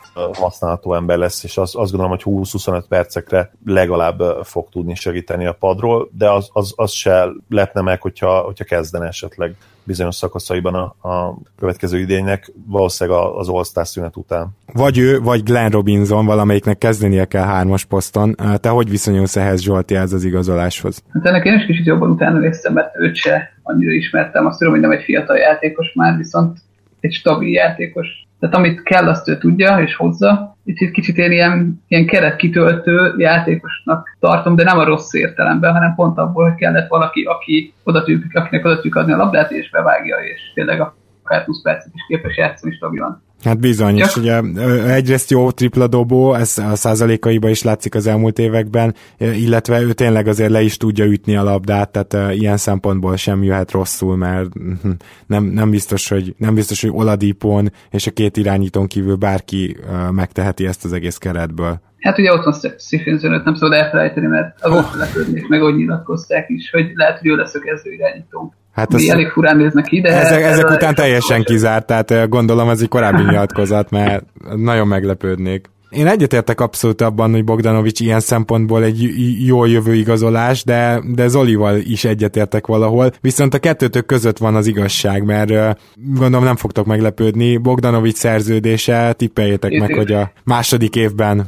mi történik vele akkor ezek szerint nem garantált. Jól látod, igen. Bogdanovics 10,5 millió, 10,5 millió, de a második év az nem garantált, vagy részben garantált. És ez kiváló szerződés, így azt kell, hogy mondjam. Hát ez erről van szó, tehát hogy most, most akkor szeretném felhívni valamire a figyelmet. Végignéztük ugye az erősítéseket, és egyetlen egy embert hagytunk ki, TJ Leafet, akit ugye igazolta az Indiana. Erről hagyd kérdezzek meg, Zsolt, ha jól tudom, néztél Summer League-et, mit gondolsz, hogy Leaf pályára kerülhet már az első évben, vagy ez még a fejlődésé lesz, illetve, illetve mennyire gondolod azt, hogy ő is az a klasszikus fehér magas ember, aki túl puhány az NBA-hez, és csak dobni tud, mert láttunk egy pár ilyet elsikadni itt az elmúlt időkben, vagy, vagy mennyire tudja ezt a sztereotípiát az izraeli srác felülírni? Hát én nagyon remélem, hogy sikerül neki. Néztem egyetemi meccseit is, nagyon kíváncsi voltam, hogy kicsoda. Nagyon jó kezű, nagyon intelligens, jól passzoló, jól látó pályán, viszont ez a tipikus, amit te is elmondtál, aki kicsit puhány, viszont nagyon jó keze van, nagyon intelligens, nagyon jól lát a pályán, rá lehet bízni akár a labdát is, jók a betörései, csak kéne rá még egy 10-15 kilózó.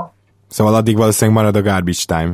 Nem feltétlen. Én simán el tudom képzelni, hogy, hogy már az első körös csere lesz. Tehát mondjuk Szabonisszal együtt, vagy, vagy, vagy ki, kivel jöhet a padról? Simán, simán. És én mondom, én, én, én nagyon pozitívan állok hozzájuk, és nagyon azt látom benne mindenkivel, hogy képes fejlődni. Tudom, hogy az indiának a stábja jó, az orvosi stábja nagyon jó, tehát kisebb sérüléseket pillanatokon belül kikezelik, a nagyobbakkal is tudnak csodákat művelni, és, és épp ezért az egész stávba, és kicsit utalva, ugye 47-ként elhoztuk Anik Fogut is, ki azt mondják, hogy ha egészséges tud maradni, akkor egy, egy nagy stíl volt. Hát ezt mindenképpen meglátjuk majd. Zoli, nagy tippeld meg légy szíves nekem azt is akkor, hogy El Jeffersonnak hány évig van még szerződése?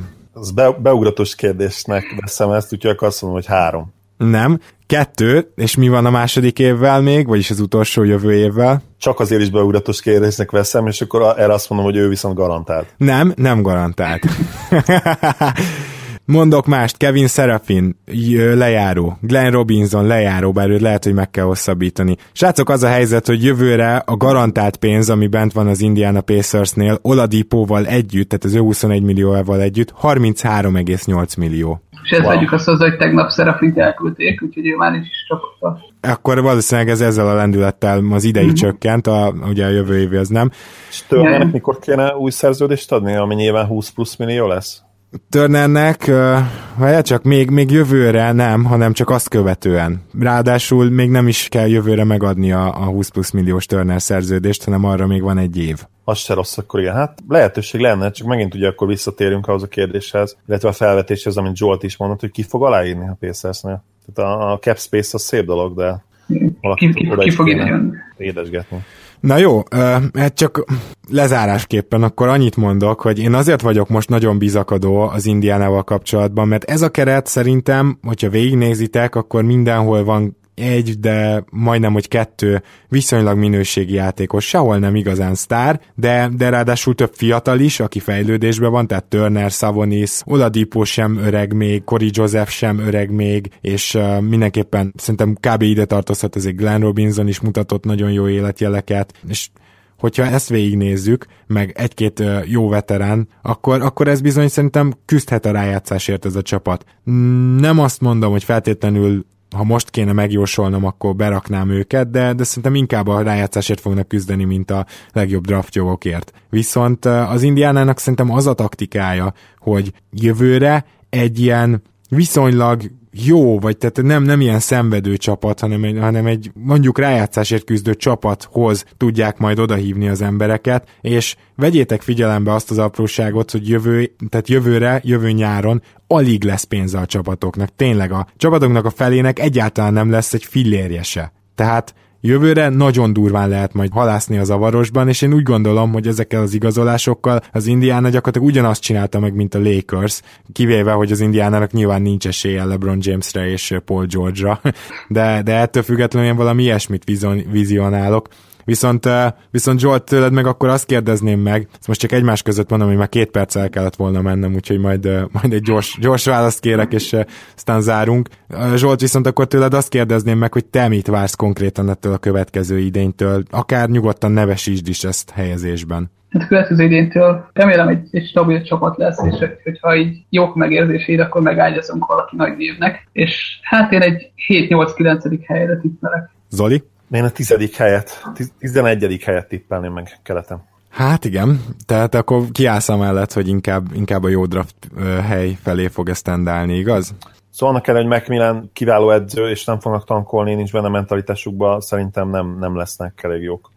Zsolt, te is kiváló egyzőnek tartod meg Millent? Mert én, én nekem elég nagy csalódás volt olyan szempontból ez ebbe a szezonban, hogy gyakorlatilag majdnem, hogy ugyanazt csinálták, mint Vogel, tehát így belett egy ilyen változás, és szinte semmi nem változott. Pontosan jó edzőnek tartom, csak nem arra, amire őt ide hívták. Ugye azt akarták, hogy legyen egy rohanós egy ilyen Golden State szintű játék, vagy nem szintű, de stílusú játék. Hát ahhoz képest idehozták még egyik leglassabban támadó edzőjét, és sokszor láttam azt, hogy hozza fel az irányító labdát, és kitárt karokkal néz az edző, hogy most mi legyen, és semmi válasz nem érkezik. Úgyhogy egy kicsit tanácsra annak tartottam sokszor. Hát kíváncsi leszek, hogy ez hogy alakul. Minden esetre nagyon szépen köszönöm, hogy elfogadtad a meghívásunkat, és hogyha az Indiánának a számos-számos fiatal játékosáról szeretnénk helyzetjelentést kérni, akkor gondolom, hogy szezon közben majd még rácsöröghetünk. Bármikor örömmel, és köszönöm a lehetőséget. Köszönöm én is, hogy itt voltál, Zsolti. Szia! Sziasztok!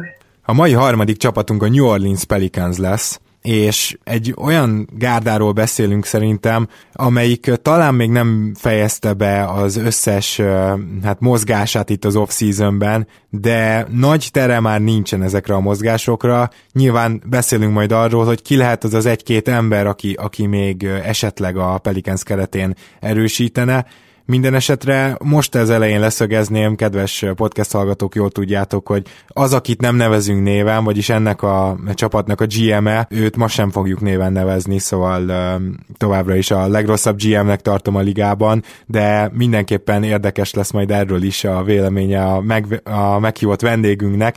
Cibere Krisztiánt köszönhetem. Szia Krisztián!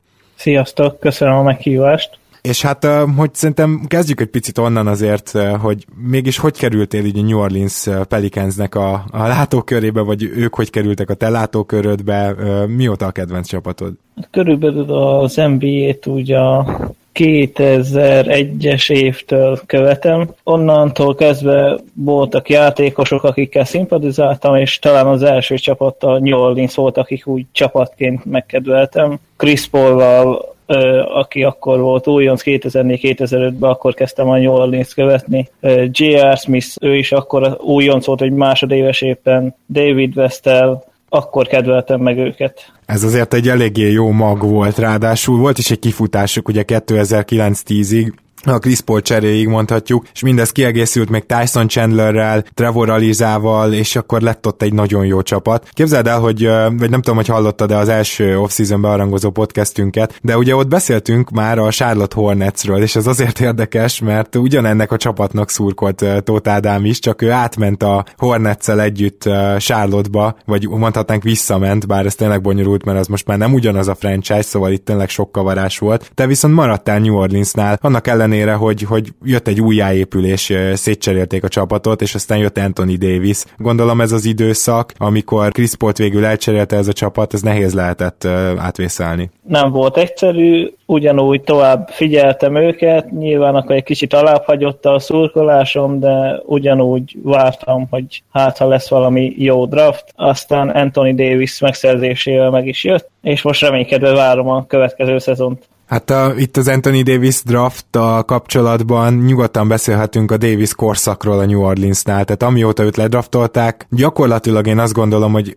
rögtön az első évében látszott, hogy na ez a csávó, ez ilyen all-time top 50-es lesz akkor is, hogyha hogyha nem is fejlődik olyan bődületesen sokat. És ehhez képest, ehhez képest fejlődött is, tehát hogyha ne elkerülik a sérülések, én már most ennél előrébb helyezném egy picit, már mint jósolnám, inkább így mondom, mert még hosszú karrier állhat előtte, de, de akkor erről a Davis időszakról egy picit. Az, akit nem nevezünk néven, az bizony nem nagyon tudta eleddig legalábbis összerakni ezt a csapatot Davis köré. Gondolom viszont Davis mindig bizakodásra ad okot minden évben. Hogy viszonyulsz itt az elmúlt évekhez ilyen szempontból, és jelentette bármit az, hogy egyszer sikerült a nyolcadik helyen bekúszni a bődületesen erős nyugaton a playoffba. Én nagyon örültem neki, hogy elvitték az olimpiára 2012-ben, akkor még nem is játszott a ligába, és szerintem, szerintem ez jó volt neki az a közeg, és hogy megnyerték. Én is úgy érzem, én, én az egyik legjobb játék, a top 10-be raknám Davis-t már most, és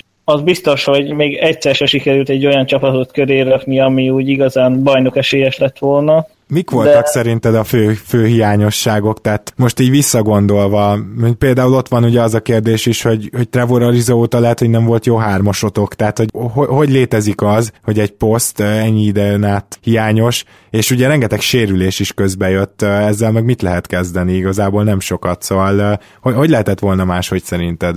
Hát azt sajnos nem tudom megmondani, de az biztos, hogy sokkal nagyobb sérülés hullám volt nálunk, mint akárkinél a ligában, hogy most ez orvosnak a hibája, vagy az orvosi stábnak a hibája, vagy éppen az edzőknek a hibája, ezt nem tudom, de az biztos, hogy mindig sikerült úgy összeválogatni a keretet, hogy a lehetőleg sérülékenyebb mag az a kezdőcsapatba is mindenki lesérüljön, és a cserepadon is csak olyanok legyenek, akik általában mindig sérültek.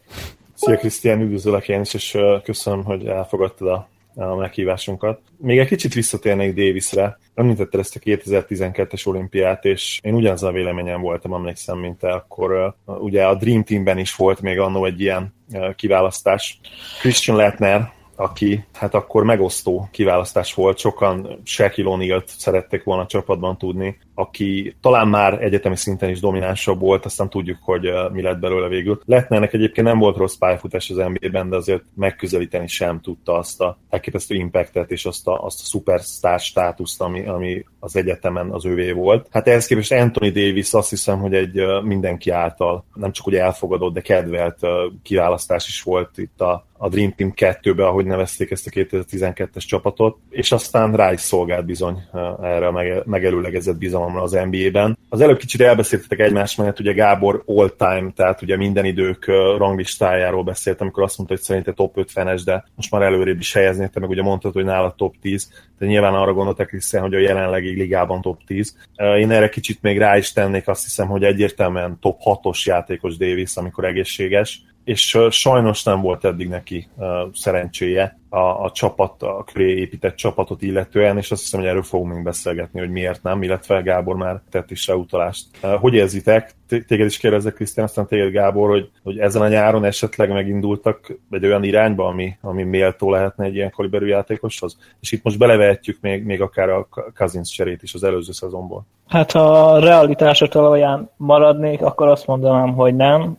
Hogyha mint legalább óta New Orleans van, akkor azt mondanám talán igen cousins de most a nyáron is abszolút nem érzem úgy, hogy annyit erősítettünk volna, hogy itt legyen esély, esetleg a rájátszás. Na hát akkor talán kezdjük tényleg Cousins cseréjétől, amelyik amelyik olyan szempontból mindenképpen egy jó csomag volt, hogy ugye két first round picket kínált eredetileg a New Orleans, és, és ezt nem fogadta el a Sacramento, még többet akart, majd amikor közeledtünk a deadlinehoz, akkor már a New Orleans, és ettől a bizonyos GM-től én egy ilyen jó húzást nem vártam volna, szépen lejjebb vitte, azt mondta a, Pelicans, hogy már csak egyetlen egy draft picket ad, és, és így sikerült megszerezni Kazinsz, tehát ez árban, meg, meg alkúképességben fantasztikus volt, azt kell, hogy mondjam. Azt is hozzáteszem, hogy Buddy Hield azért nem volt olyan feltétlenül nagy ár, hiszen bár hírbe sokan látnak bele sokat, de sose felejtsük el vele kapcsolatban, hogy 21-22 évesen draftolták, tehát kapásból ugye egy, egy idősebb ruki volt, és ezek a játékosok is néha sokat fejlődnek, meg néha berobbannak hamar az NBA-be, aztán nem fejlődnek igazán sokat, lásd Lillard, de azért Buddy Hield, amit mutatott az első évében, az olyan egész jó, egész jó, de sosem lesz Cousins szintje. Tehát én ezt a magát a cserét abszolút jóra értékelném. És, és hogyha ebből indulok ki, akkor na ez egy jó húzás volt, és az is nyilvánvaló, hogy bár sérülékeny Cousins is egy kicsit, és Davis is, azért ők nagyon sok időt fognak a pályán tölteni, és ezt nem lehet szépen külön választani, hanem itt hatalmas átfedés lesz, nyilván együtt kezdenek, és még több olyan pillanat lesz, amikor együtt játszanak. És bevallom őszintén, hogy nem is vártam azt, hogy itt a, a bizonyos utolsó két hónapban ők jól fognak működni, és aztán jött egy olyan körülbelül tíz meccses sorozat, azt hiszem, hogy Krisztián erre elég élénken emlékezhet, amikor a Pelicans szétverte a ligát az alatt a tíz meccs alatt, már nem számított semmit igazából a dolog, de ugye megmondták állítólag Gentrynek, hogy figyelj, most vagy, vagy produkálsz egy jó sorozatot, vagy, vagy elköszönünk tőled, és ezért vannak kettős érzéseim ezzel a tíz meccses sorozattal kapcsolatban, mert a Pelicansnek szerintem kincset ért volna, hogyha Gentryt lecserélik, ugyanakkor ez alatt a tíz meccs alatt ez a két ember szerintem nagyon durva volt, amit mutatott, tehát ö, olyan szinten domináltak, amire nem volt válasz a csapatoknak, és ha már így beszéltünk arról, hogy ezen a nyáron mi van, hát az van, hogy erre fognak építeni, mert, mert máshol nem nagyon sikerült erősíteni. Krisztián, te ezt a tíz meccses kis sorozatot hogy élted meg, illetve milyen viszonyod van Gentryhez, és mennyire örülsz, hogy megmentette az írháját, úgymond ez a, ez a pármérkőzés? A tíz meccses sorozatot látva én is nagyon megörültem, ugyanakkor vártam volna, hogy mind a GM-et, mind az edzőt kirúgják, de sajnos ez nem történt meg. Na igen. Annak nagyon örültem, hogy láttam, hogy együtt készülnek Davis és Cousins, de én úgy érzem, hogy inkább védekezésbe kéne őket összerázni, és nem hiszem, hogy Gentryvel sikerülni fog, bár reménykedem, de én úgy érzem, hogy ott kéne őket összerakni, mert támadásban mind a ketten olyan széles repertoárral rendelkeznek, hogy igazából bárhol lehetnek. Ha Cousins kint van három pontosan, David nyugodtan lehet benne a festékbe, vagy fordítva. A legfőbb probléma az lesz, hogy nem nagyon erősítettünk, illetve magas ember poszton a ballasztot megtartottuk, aki viszont jól lehet helyettesnek, Terence Jones, őt pedig nem igazoltuk vissza a veterán minimumért, én ezt kicsit sajnálom is. Zoli, itt téged kérdeznek először, szerinted túlértékelt, alulértékelt vagy jól értékelt védő Anthony Davis, és igazából ugyanezt eljátszhatjuk cousins is, szóval hogy, hogy érzed az ő védekezésüket? Nyilván az tény, hogy Cousinsnak kell majd centerbe védekezni, ő nem fog szaladgálni a periméteren, tehát így kell felépíteni majd a védekezést, és tényleg fura az, hogy Davis viszont mint a centerben lenne jobb védő, tehát ezzel egy kicsit Davisnak a, a védekezését kihúzod a csapatból, tehát, tehát ez tényleg egy nehéz feladat lesz, úgyhogy te hogy érzékeled, hogy hogy oldható ez meg? A kérdésedre akkor kicsit körmondatokkal és hát az időben visszamenve válaszolnék, mint általában. Remélem, hogy nem bánod. Ha Davisről beszélünk, akkor én mindig visszatérek az ő egyetemi évei, évéhez, ahol hát ő egy ilyen védekező fenomén volt. Olyannyira, hogy emlékszem a, a megboldogult NBA1, NBA1.hu draft elemzésénél, amikor kerestük neki a, a lehetséges ugye ilyen comparison az olyan játékosokat az NBA történetéből, akihez tudnánk hasonlítani. Az én javaslatomra, ha nem csak az emlékezetem lett az ő ilyen comparison Bill Russell. Nyilván ez most már egy utólag, meg lehet, hogy né, néhány ótoknak akkor is talán megmosolyogtató volt. Van egy-két ilyen klasszik NBA szurkolunk a csoportban, még az NBA 1.hu is volt. Ők már valószínűleg akkor is kinevettek. De én, én tényleg helytállónak éreztem ezt, és ehhez képest az NBA-ben ő gyakorlatilag tökéletesen megfordította ezt, a, ezt az előzetes képet magáról. Támadásban iszonyan domináns volt gyakorlatilag már az első szezontól, de legalábbis a, a sophomore második évétől mindenképpen, és utána ez még tovább gyűrűzött ilyen egészen űr statokba hmm. átmenve, ami a teljesítményt illeti a támadó oldalon. Meg ugye megtanulta a triplát,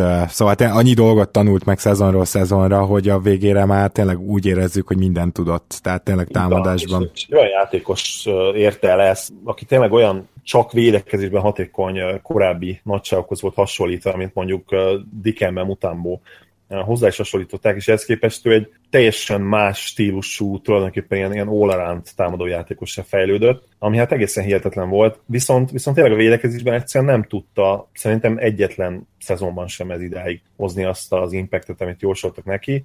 Szerintem egyébként Cousins is valamennyire rátszáfolt arra a képre, és akkor itt már rákanyarodnánk az ő személyére. Ugye ő, ő az egyetemen egy domináns támadójátékos volt, aki a, a hihetetlen testi erejét és atletikusságát uh, használta. Emellett elég képzett is volt. Kicsit ilyen, ilyen sek, uh, hát ilyen erőcsatár uh, center tweener verziójának is tartották sokan, uh, és az NBA-ben is ezt, ezt meg tudta mutatni. Érdekes módon szerintem ő meg pont, hogy támadásban picit túlértékelt, tehát uh, oda tette mindig ezt a 24-25-26 pontokat, viszont uh, soha nem sikerült, ha jól emlékszem, 57%-os TS hatékonyságot se elérnie, ami hát azért nem jó egy olyan játékostól, akit elit scorerként tartunk számon, vagy sokan tartanak számon. Különösen egy magas kicsit... ember, tehát azt is vegyük figyelembe, hogy magas embernél nagyobbak az elvárások a true shooting percentage tekintetében mindenképp. Így van, pontosan, bár egyébként ez kezd megfordulni a modern NBA-ben, azt hozzáteszem ugye a, a tripla miatt pontosan. Viszont Cousins nem tudta ezt elérni, és ezzel szemben védekezésben viszont mindig úgy éreztem, hogy ő kicsit alul értékelt. Persze voltak olyan hónapok, hetek, amikor látványosan bele szart a dologba, hogy szépen fogalmazzak, de amikor oda, oda teszi magát, akkor ő szerintem kiváló védekezésben. És most egy kicsit hadd beszéljek arról is, hogy ők ketten hogyan működhetnének együtt, mert hallottunk olyan hangokat, amelyek azt mondták, hogy, hogy hát ők nem, nem igazán jók már, ugye ez a Twin Tower dolog, ikertornyok,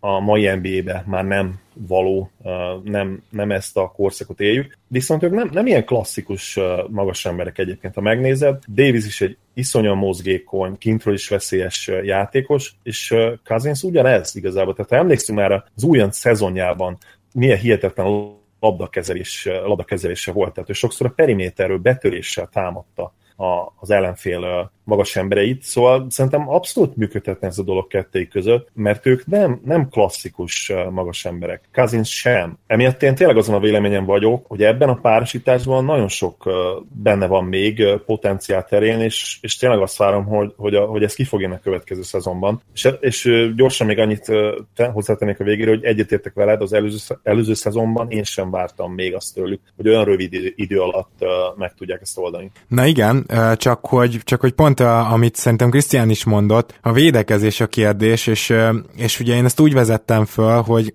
Davis hatékonyabb centerben, hogyha centerben védekezik, emellett teljes messzélességgel én kiállok, tehát én úgy érzem, hogy mind a két játékos centerben hatékonyabb, de Davis kénytelen lesz négyesben védekezni, ami a mai NBA-ben azt jelenti, hogy futkosol a periméteren, tehát ez nem egy posztvédő dolog lesz, az egészen biztos. Krisztián, neked van-e ötleted, vagy az alapján, amit láttál tőlük, kettőjüktől, hogy fog ez működni védekezésben? Arra is rácsatlakozhatunk egy kicsit, hogy szerinted mennyire fogják, persze a kezdésnél nem, de utána szétszedni a két embert, hogy az egyik mindig a pályán legyen. Az egy nagyon jó kérdés. Szerintem úgy, ahogy támadásban, úgy szerintem védekezésbe is fogják ezt váltogatni. Én szerintem legalábbis én úgy gondolom, hogy néha azért Davis fog bent lenni, és Kazinskint, hogyha ez ellenféltől is függ nyilván, hogy ki van ott. Én szerintem a meccs közepe fele biztos, hogy olyan párt raknak melléjük, ami ideális, és akkor az elején és a végén fognak együtt játszani, akkor pedig majd valahogy kitalálja Gentry, hogy hogy legyen ideális. Az viszont eléggé aggaszt, hogy azt mondta, hogy Rondo és Holiday együtt fognak kezdeni, ami megint egy bökkenő lehet, mert a Rondóval is a kezdőbe nem hiszem, hogy ez a védekezés annyira top lesz. Hát igen, szóval azt kell látni, hogyha van két ilyen tényleg sztár, illetve szupersztár magas embered, Kazinsra nem mondanám még a szupersztár Davisre mindenképpen, mindesetre két ilyen domináns magas embered, akkor az támadásban gyakorlatilag tripla dobással és védekezéssel körüllakod és megvagy. És ehhez képest nagyon furcsa off volt a New Orleansnak. Kezdjük a legelején, mert a draft előtt a Washingtonnal emlékeim szerint volt egy cserétek, és egy rendkívül tehetséges, tehetséges, 27 éves csereirányítót, aki szerintem mutatott jó dolgokat, ugye Frazierről beszélünk, gyakorlatilag ingyen odaadtak a Washingtonnak. Ez már alapvetően nekem nem volt egy jó lépés, mert hogy, hogy minek? Tehát nem értem, főleg, hogy akkor még az se volt biztos, hogy Holiday marad. Tehát akkor miért adod oda a egészen megbízható csereirányítódat? És, és mindezek után jött a draft, ahol elvileg így nem is nagyon marad draft pickje, más szinte semmilyen ugye a New Orleansnak, de azért sikerült felcserélni, vagy bevásárolni, arra mert nem emlékszem, Frank Jacksonért. Tehát akkor végül is csak sikerült szerezni egy irányítót, Rondót, aki nem is volt annyira rossz szerintem a Summer League-ben, de ugye erre jött rá még a Rondó igazolás, tehát ezt akkor e- ebben a nagy távlatban nézzük meg, hogy gyakorlatilag most van három irányító, Frank Jackson, Rondó és Holiday, és valóban, ráadásul Rondót még kezdetni is akarja Gentry, hát érdekes lesz, mert mélységben sincs így meg a csapat rendesen, mert van egy gyakorlatilag újonc irányítód, illetve tripladobásban sincs meg, mert Joel ide egészen jó tripladobó, Rondo viszont szörnyű, tehát nem fogja széthúzni így a pályát. Mi itt a terv, vagy mit gondolsz ezekről az igazolásokról, Krisztián? Egyértelműen nem tetszett, plusz még leigazolták Darius Millert a Bros Bambertől, amit szintén jó játékos, de hogy így négyen hogy fogják megoldani a kezdő és a csere egyes, kettes posztot, azt fogalmam sincsen, megmondom őszintén. Én ennél nagyobb igazolásokra számítottam, vagy legalábbis, hogy elcseréljük valamelyik magasunkat a hosszú szerződéssel, vagy kivásároljuk. Ugye itt és Asikról és Agincáról van szó. Így van, és reménykedtem, hogy Terence Jones megtartjuk, mert ő pont egy olyan játékos, aki szintén tud triplát dobni, jó bent is, hátul is, jó nem egy Davis, meg nem egy Cousins, de ő pont egy olyan, aki elfért volna mondjuk még az egyik játékos pihen. Alsó poszton, meg így, hogy ilyen kevesen vagyunk, abszolút nem értem, hogy Frézsert miért kellett eladni, vagy elcserélni. Hát oda dobni, szerintem az a jó szó, tehát igen, itt ez igen, még csak igen. nem is egy csere volt, mert ugye kaptatok egy 57. draft jogot, vagy valami, nem is tudom. Tehát amit aztán fel se használt a, a New Orleans, de tényleg ne, ne ragadjunk le még csak ezeknél a játékosoknál, mert jött azért ide erősítés, de kezdjük ott, hogy ugye ne feledkezzünk meg, itt van Múrról, akinek szerintem baromi jó idénye volt tavaly. És én speciál már csak azért sem hoztam volna rondót, mert én kettesbe Múrt simán kezdetném. Kicsit alacsony a kettes poszthoz ugye, de ettől függetlenül jó védő, nem Bradley szintjén, de jó védő, és amúgy egészen jó tripla dobó. Tehát mondjuk ami kell, azt ő hozná kettes poszton, és ami meg nem kell feltétlenül, azt meg, azt meg majd Rondó fogja hozni. Szóval én Múrt lelkiismert fordás nélkül kezdetném.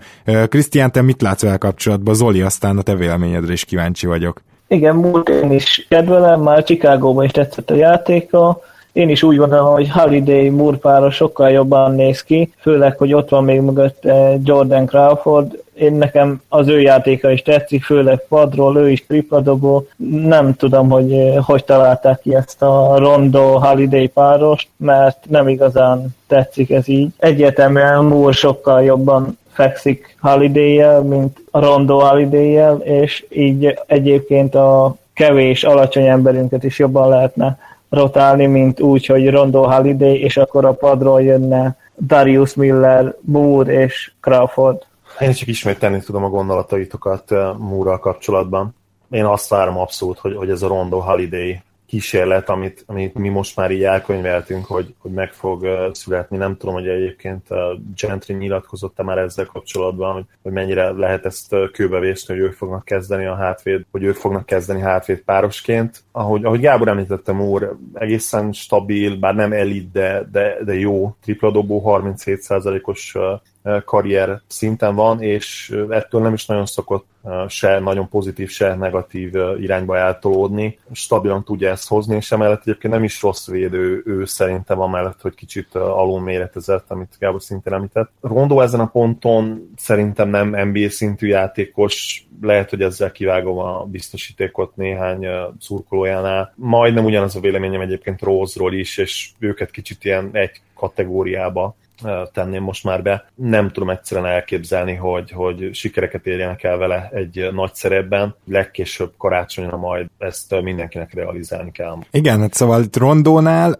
az egész történet az onnan indul, hogy szerintem, hogyha nem lett volna az a két fantasztikus meccse a Chicago playoffjában, ahol védekezésben egy kicsit így megmutatta a régi rondót, és támadás szervezésben is ö, emlékeztetett rá. Nyilván ö, scoring optionnek már sose lesz olyan, mint, mint a fénykorában volt a sérülése előtt, tehát most már ö, hiába megy be a palánk alá, nem, nem lesznek ilyen nyakateket befejezései, legalábbis olyan hatékonysággal már soha. De talán az a két meccs mentette meg, viszont én kérdezem, hozzám, hogy ha már 25 milliót, és ezt egyébként a Dunkdon basketballba vetette fel négy Duncan, és teljesen egyetértek vele, ha már 25 milliót évente ráköltöttünk Jewel idejére, ami hát egy pici túlfizetés, de nem vészes, nyilván valahogy meg kellett tartani, de ha, ha már így, így történt, akkor miért veszed ki a kezéből a labdát? Tehát ez egy óriási kérdés, hogy akkor viszont miért hozod oda rondot? Tehát azért fizet 25 milliót, hogy Joel Idei off the ball játszon, és időnként felhozza ő a labdát, de amúgy rondó kezében legyen a labda, és Joel Idei triplákat fog dobni évi 25 millióért. Szóval én, én nem gondolom, hogy ez így van. Uh, nyilván rondóval ez csak egy egyéves szerződés, ezt megértem, miközben Joel Idei-el ugye 5 éveset kötöttek, és ő még csak 27 éves, és ha tényleg túl van a sérülésein, akkor nem a kontraktust akarom én most szapulni, csak így, így emiatt még érthetetlen legközelebb számomra rondó érkezése. Beszéltünk ugye arról, hogy ők milyen fittek lehetnek, de nem beszéltünk a hármas posztról.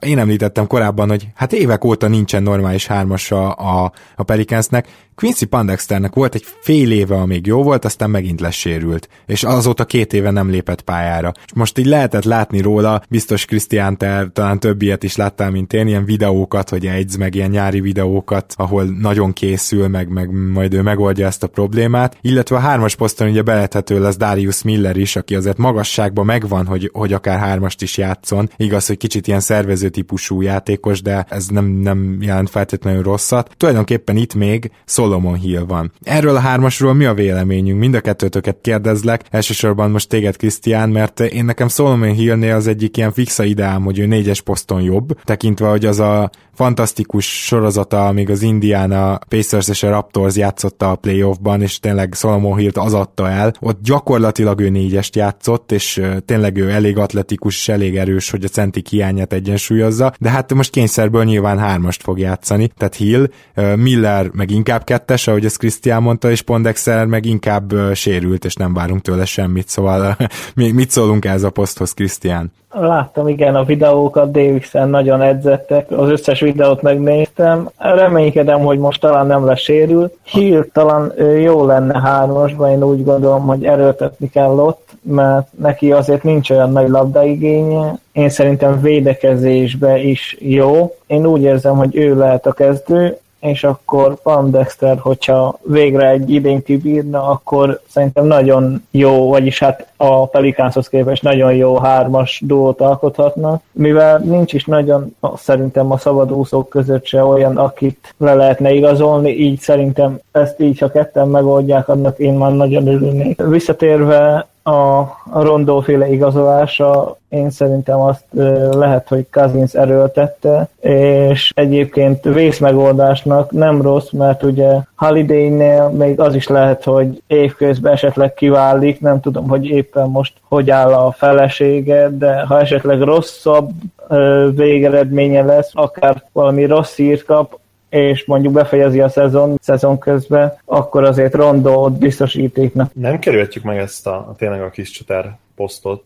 Gábornak ez egy veszőpari pálya, de jogosan egyébként, mert ha, ha nem számítjuk Kespinak azt, a, azt az egy kiváló idényét, vagy lehet, hogy talán egy teljes idény sem volt, akkor hát szerintem a, a Pedja Ariza párosig kell visszamennünk, akik ugye egy időben együtt is játszottak a, a Pelicans keretében, és talán még a kezdőben is szerepeltek együtt. Gábor, mint hogyha Pedzsa lett volna dobó hátvéd pozícióban is? Igen, mind biztos vagyok benne, hogy szerepeltek együtt a kezdőben, és, és ráadásul ez nem is volt egy rossz csapat, úgy együtt. Bizony, tehát, és a magas posztokon is, bár nyilván a mostanihoz képest kevésbé voltak tehetségesek, de, de minőségi kiegészítő embereik voltak ott. Hát sőt, sőt, én azt gondolom, hogy ez a Peja Ariza, ők még, ők még játszottak együtt a West Chandler duóval is a, most ez, erre nem innék ciánt, de, de úgy emlékszem, hogy volt egy év, még ez így összejött, szóval azért igen, akkor még szebb idők jártak. Igen, akkor most már lassan oda kell visszamenni, hogy miért nem nyert akkor bajnoki címet ez a csapat, és egyébként nem is voltak rosszak, mert nagyon bekezdtek a, konferencia elődöntőbe, ha jól emlékszem, a Spurs ellen talán kettő egyre is vezettek, és nagyon úgy nézett ki bizony, hogy, hogy akár a döntőig menetelhetnek. Emlékszem, hogy a Mavericks, Mavericks nagyon simán négy egyre megverték az első körben, úgyhogy Dörk egyébként űr kosárlabdát játszott, tehát hozzáteszem így, így is majdnem kisöpörtek minket. De visszatérve ugye a kis csatár posztra és a jelenre, én, én azt hiszem, hogy Poindextert választanám, még pedig azon egyszerű okból kifolyólag, hogy, hogy jobb a triplája. Tényleg Davis és Cousins mellé úgyhogy ugye Rondó és azért Holiday is ott lesz nagy valószínűséggel. Játékszervezésre nem nagyon van szükséged a padról, védekezés nyilvánvalóan jól jön. Most így nem, megmondom, hogy én nem tudnám megmondani, hogy, hogy Poindexter vagy Solomon jobb védője, valószínűleg az utóbbi azért jobb, mint hogyha emlékezzünk arra, hogy... Hát főleg egy két éves sérülést figyelembe véve Poindexternél lehet, hogy annak is örülni kell majd, ha tud mozogni. Lehet, igen, egyébként valóban. Plusz, hogy emlékszem, Solomon Hillnél azért volt egy nagyon-nagyon jó playoff párharca védekezésben, de lehet, hogy kettő is, még azt hiszem a pacers ugye? Igen, igen, ez egyik az volt, amit én is emlegettem, ahol ugye eladta magát a Raptors ellen, úgyhogy igen. igen, tehát ő védekezésben azért tud nyilván. Ennek ellenére, hogyha a point, point extra egészséges, én azért tényleg őt tenném be, mert ha valami kell ebbe a kezdőbe a védekezésen kívül, akkor tényleg az a spacing, a triplázás, mert Hát Rondo ugye tudjuk, hogy teljesen használhatatlan ebből a szempontból, és hát Holiday sem az a, az a tripla betű, akire tényleg lehet számítani minden este. Van, vannak jó időszakai, amikor egy-két héten keresztül szinte minden bedob, de szezonális átlagai azt hiszem, 36% környéken szoktak lenni. Egyszerűen kell, kell a spacing ebbe a csapatba. És ugye annak ellenére, hogy említettük mind Davisnél, mind pedig Cousinsnál, hogy most már azért ők előszeretettel kijárnak triplázni, hát azért arra se lehet számítani, hogy, hogy ők hirtelen ilyen 40% körüli triplázók lesznek.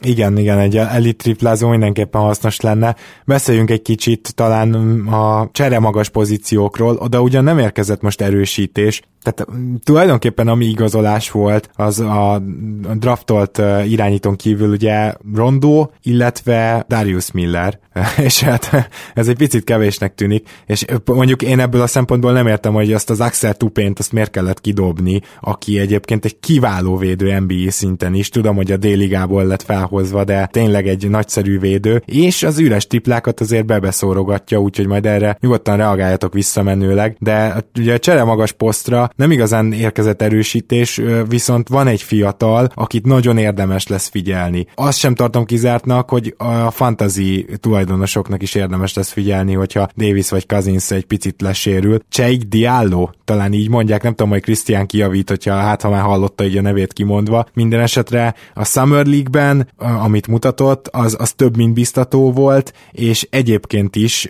neki most a fejlődése útjában négyes poszton már nem lesz ott Terence Jones, még hogyha ezt sajnáljuk is, és ha valamiben abban lehet talán reménykedni, hogy ő majd, ő majd kitör ebben az idényben. Igen, abszolút, én is így gondolom, nagyon jó rugói vannak, nekem is nagyon tetszik a mozgása. Én arra számítottam, hogy ketten oldják meg majd jones hát remélem, hogy egyedül is megoldja, vagy esetleg Asikkal párba, nagyon kíváncsi vagyok, hogy mit fog nyújtani a szezonba. A nyári szezonban lévő játéka az nagyon tetszett, és nagyon jól játszott. Ha már esik szóba került, emlékeztek ti arra, hogy neki milyen státusza volt egy ponton az NBA-ben, mint védő? Gábor? Hát konkrétan ilyen, tehát egy versenyben volt a, az évvédője címért. Bizony, és tényleg lepattanózóként is egyébként teljesen elit volt. Volt az az egy év, amikor hát egészen hihetetlen módon védekezett. Annak ellenére, hogy soha nem volt ez a dobás blokkoló, de, de annyira jól mozgatta akkor még a lábát, és, és annyira kőkemény volt, tehát tényleg ez a tipikus, nem túl képzett, de, de iszonyan erős, és, és mindig jó helyen lévő játékos prototípusa volt, és aztán ahhoz képest, hogy me, mekkorát zuhant mind a játéka, mind pedig a státusz, az valami egészen hihetetlen. Nem tudom, hogy valamelyik szerintetek visszaút innen, vagy hogy őt már teljesen leírhatjuk, mint, mint NBA impact játékos, és hozzá kell tenni, hogy persze ebben sérülések is azért belejátszottak. Szerintem ebbe az évbe esetleg, hogyha most megkapja a lehetőséget és bizonyít, akkor még van visszaút, de szerintem Azsinszával együtt nagyon kifele áll mindkettőjüknek a rúdja, mert nagy szerződésük is van, le is lassultak talán, és abszolút, amikor most játék lehetőséget kaptak, nem sok mindent csináltak. Krisztián, ezt én nem tudom, meg nem is nézegettem a sik fotóit, de amúgy le, sikerült lefogynia? Mert azt tudom, hogy az nála ilyen nagy projekt volt, hogy lefogy, és majd újra mozgékony lesz. Megmondom őszintén, nem figyeltem. Aha. Annyira nem is érdekel, hogy ő vele mi lesz. Nem, nem gondolta. Én azt, azt hittem, hogy őt is és Ázsincát is elcserélik, vagy kivásárolják. Igen, csak lehet, hogy az draft plusz draft jogokba került volna, és nem biztos, hogy most egy 2020-as draft jogot le akart adni a New Orleans. Szerintem ez, ez volt a fő akadálya. Bár egy olyan típusú cserét talán Agincával lehetett volna, mint amit a Nets csinált Krebbel, hogy ugye, vagy a Portland inkább így mondom, hogy megkapták Andrew Nicholsonnak az egyébként szar szerződését, de azt kivásárolták és stretchelték, és akkor így sporoltak egy csomót. Szerintem Agincát egy ilyen cserével, hogy egy kisebb rossz szerződést kapni helyébe, amit aztán stretchelni, azt, azt lehetett volna. Asiknál én szerintem nem úsztátok volna meg, hogy pikket is kell adni. Úgyhogy... Most a szerződést, még két év van hátra, pedig már az, az az emelkedés, hogy már három-négy éve ketyeg ez a borzasztó szerződés, amit ugye a, a hihetetlen jó Bulls szezon után kötött. Még van hátra a két év, ugye 10 millió most a 2017-18-as szezonra majd, és még a 2018-19-es szezonra is garantált a szerződése, majdnem 12 millió évente. Egy akkor már 32 éves asiknek. Jágy. Az kemény. Nincsen ebben a szempontból egyszerű helyzetben a New Orleans, de teljes mértékben a vezetőség sodorta bele, tehát nem, nem arról van szó, hogy annyi szerencsétlenség érte őket ezzel kapcsolatban. Nyilván korábban a Gordon Tyreek Evans által leművelt ilyen sérülés, parádé, vagy hullám, vagy nem is tudom minek mondjam, arról nem tehet egy vezetőség, vagy, vagy ugye ez is kérdés, Krisztián joggal fogalmazta meg, hogy lehet, hogy azért az orvosi stáb, vagy az egyzői stáb is ö, szerepet játszik ebben, de az biztos, hogy most viszont ebbe a helyzetbe, amiben benne vannak, ebbe gyakorlatilag saját maguk rossz szerződésekkel belekényszerítették magukat, és gyakorlatilag nincs is most már lehetőség további erősítésre, egyetlen egy kivétellel, és szerintem ő úgy kell vissza a New Orleansba, mint egy falat kenyér. Krisztián, te is várod, hogy Dante Cunningham-et végre valahára vissza igazoljátok? Igen, én is várom. Megmondom őszintén, nem értettem, mikor ugyanazon a nyáron mindkét magasunk hosszú szerződést kapott. Én nem éreztem úgy, hogy mindkettőt vissza kellett volna igazolni. Dante Cunningham-et kedvelem, az a igazi szívvel játszó brusztolós játékos, nem igazán nagy labdazsönglőr, és nem is az a pontszerző, de ő pont az, aki kellene nekünk. És a padon szerinted kicsit utopisztikus lesz, de hogyha ott felejtjük egy pillanatra a padon Asikot is és Ajincát is, szerinted a padon egy ilyen Cunningham Diallo, az megállná a helyét magas poszton, mert azért ott lepattanózásba az szerintem nagyon virítana az a páros, viszont pontszerzésben meg alig lehetne őket használni. Igen, épp ez a probléma, hogy a padra nem igazán marad ponterős játékos. És én éppen megpróbálkoznék egy-két olyan játékossal, akit veterán minimumért vissza lehet igazolni, vagyis le lehet igazolni. Gondolok itt mondjuk OJ Mayo-ra például, akivel meg lehetne próbálkozni, vagy azt hiszem szabadúszó most mondta Ellis is, ők olyanok, akiket el lehetne hozni a padra, szerintem. Igen, nem rossz opciók, meg lehet próbálkozni. Mondjuk Mayo-nak még van egy éve, az, tudjátok, ő valami nagyon komoly drogteszten bukott meg, és két éves eltiltást kapott, nem egyet, úgyhogy ő rá még kell várni egy évet, de, de mondta el is érdekes pont, mindenki. volt egy cikk erről, hogy hol van OJ Mayo, hogy majdnem egy évig nem jelentkezett be az ilyen közösségi média accountjaira, oldalaira.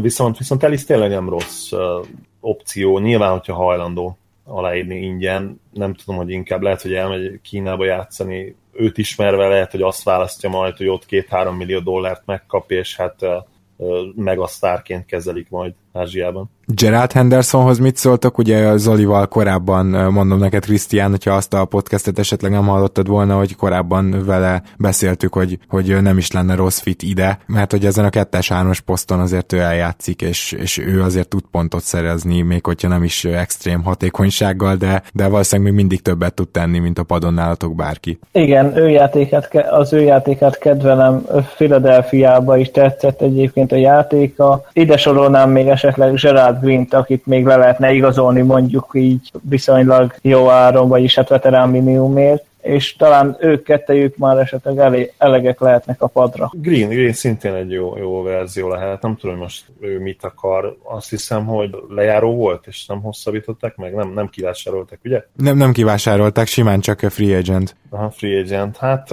az mondjuk fura egyébként számomra, hogy, hogy nem kapott ilyen, ilyen mini MLA, vagy mondjuk taxpayer MLA részleges ajánlatot se, hanem is az egészet, de mondjuk így ketté bontva. Azért ő szerintem bebizonyított az elmúlt években, hogy, hogy tud csapattakként játszani a csapat erősségére koncentrálva, és nem pedig a saját egyéni sikereit kergetve. Plusz azért csak play is játszott most is, és volt egy nagyon jó meccse, tehát számomra ez egy kicsit fura, hogy még senkinek nem kellett, és valóban, hát ha, ha valakinek égető szüksége lenne egy ilyen játékos, az egyértelműen ez a Pelicans. Átbeszéltük azt hiszem a Pelicans minden ilyen nígyét, vagyis, hogy mire lenne szükség ennél a gárdánál, de hogyha jósolnom kéne, akkor én most egy teljesen valószínűtlen jóslatot mondok, és utána nagyon várom a véleményet, Krisztián, hogy mit vársz az idei évben. Te már, te már mondtad azt, hogy nem biztos, hogy egyáltalán a playoff meg lesz. Szerintem a Pelicans mindenki általános meglepetésére be fog robbanni, és én azt gondolom, hogy, hogy nem, hogy a playoff meg lesz, hanem szerintem talán, talán egy hatodik hely környékére is odaérhet, de hetedikre mindenképpen.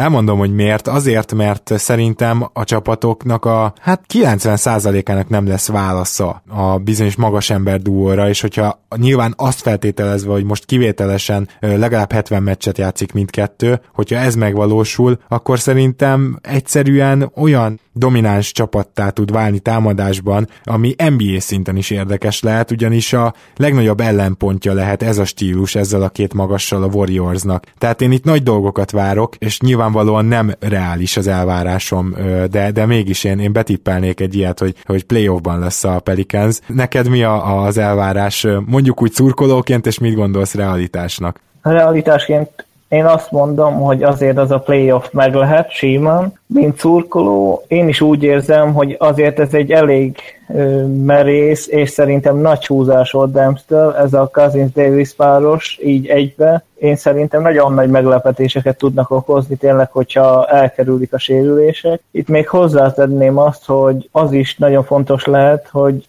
Holiday, és hogy a felesége meg fog-e gyógyulni, illetve hogy milyen, merre fele fog hajlani majd, hogy esetleg javul az állapota, vagy romlik, mert szerintem Holiday teljesítménye is ezzel lesz majd összeköthető, és hárman viszont egészségesen, és hogyha összeszoknak, valamint mind a három én úgy érzem, hogy ők is olyanok, akik szívvel, lélekkel tudnak menni, főleg Kazins, ő már túlzásba is esik a sok technikaival, de hogyha azt is el tudja kerülni, akkor én szerintem bajnok esélyesek lehetnek. Esetleg még, hogyha a padot fel lehetne tölteni pár ilyen veterán játékossal, akik jól jönnének, abszolút én úgy érzem, hogy akár a Warriors is meg tudják fogni, főleg azért, mert két ilyen domináns magas emberrel, és Holiday személyébe szerintem elit irányítóval akárkit meg lehet fogni. Szurkoló szólt itt már belőle, de én azt gondolom, hogy érdemes is néha nagyot álmodni, mikor két ilyen sztárod van. Zoli, így az értékelésünk végén, akkor kérlek te is mondd hogy mit vársz jövőre a New Orleans-tól. Hát látszik, hogy, hogy együtt vezetjük ezt a podcastot, mert egyébként pont a mostani adás elején én is azon gondolkodtam, hogy hát ha meglepetést, meglepetéseket kéne jósolni a következő szezonra, akkor én is pont a Pelicans mondanám,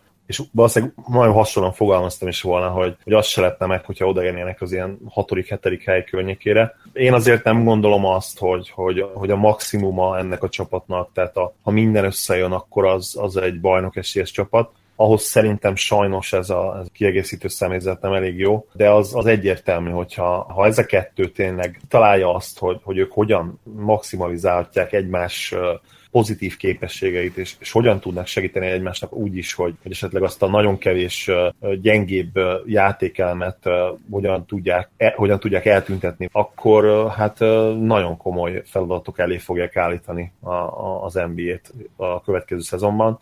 Még egyszer nem, nem hiszem azt, hogy, hogy ez ilyen 55-58-60 győzelmet érhet, ami ugye egy bajnok esélyes csapat győzelmi mutatója lenne, de, de tényleg a playoff az meg lehet abszolút egyetértek. Krisztián, nagyon szépen köszönjük, hogy eljöttél, mielőtt még véget érne az adás. Kérlek mondd el, hogy valamilyen New Orleans oldala van-e Magyarországnak, bármilyen fanpage, illetve van-e olyan oldal vagy podcast, amit nagyon kedvelsz a New orleans kapcsolatban, amit ajánlasz a, a New Orleans drukkereknek? Köszönöm szépen a meghívást. Sajnos magyar oldala nincsen, és igazából én a Facebook oldalon szoktam követni csak a New Orleans. Hmm, és akkor ők ott elég szorgalmasan nyomják a híreket, tehát lehet azért tájékozódni? Igen, ott a híreket és a videókat is egyaránt napi szinten, én úgy látom, főleg most napi szinten rakják fel. Hát akkor köszönjük szépen, és akkor kedves hallgatók, nektek is köszönjük, eh, hogy ez, ezt a második maratoni podcastet is végighallgattátok, és persze ne felejtjétek el azt sem, hogy most már van lehetőség, hogy támogassatok minket, hogy támogassátok ezt a podcastet. A stars.hu,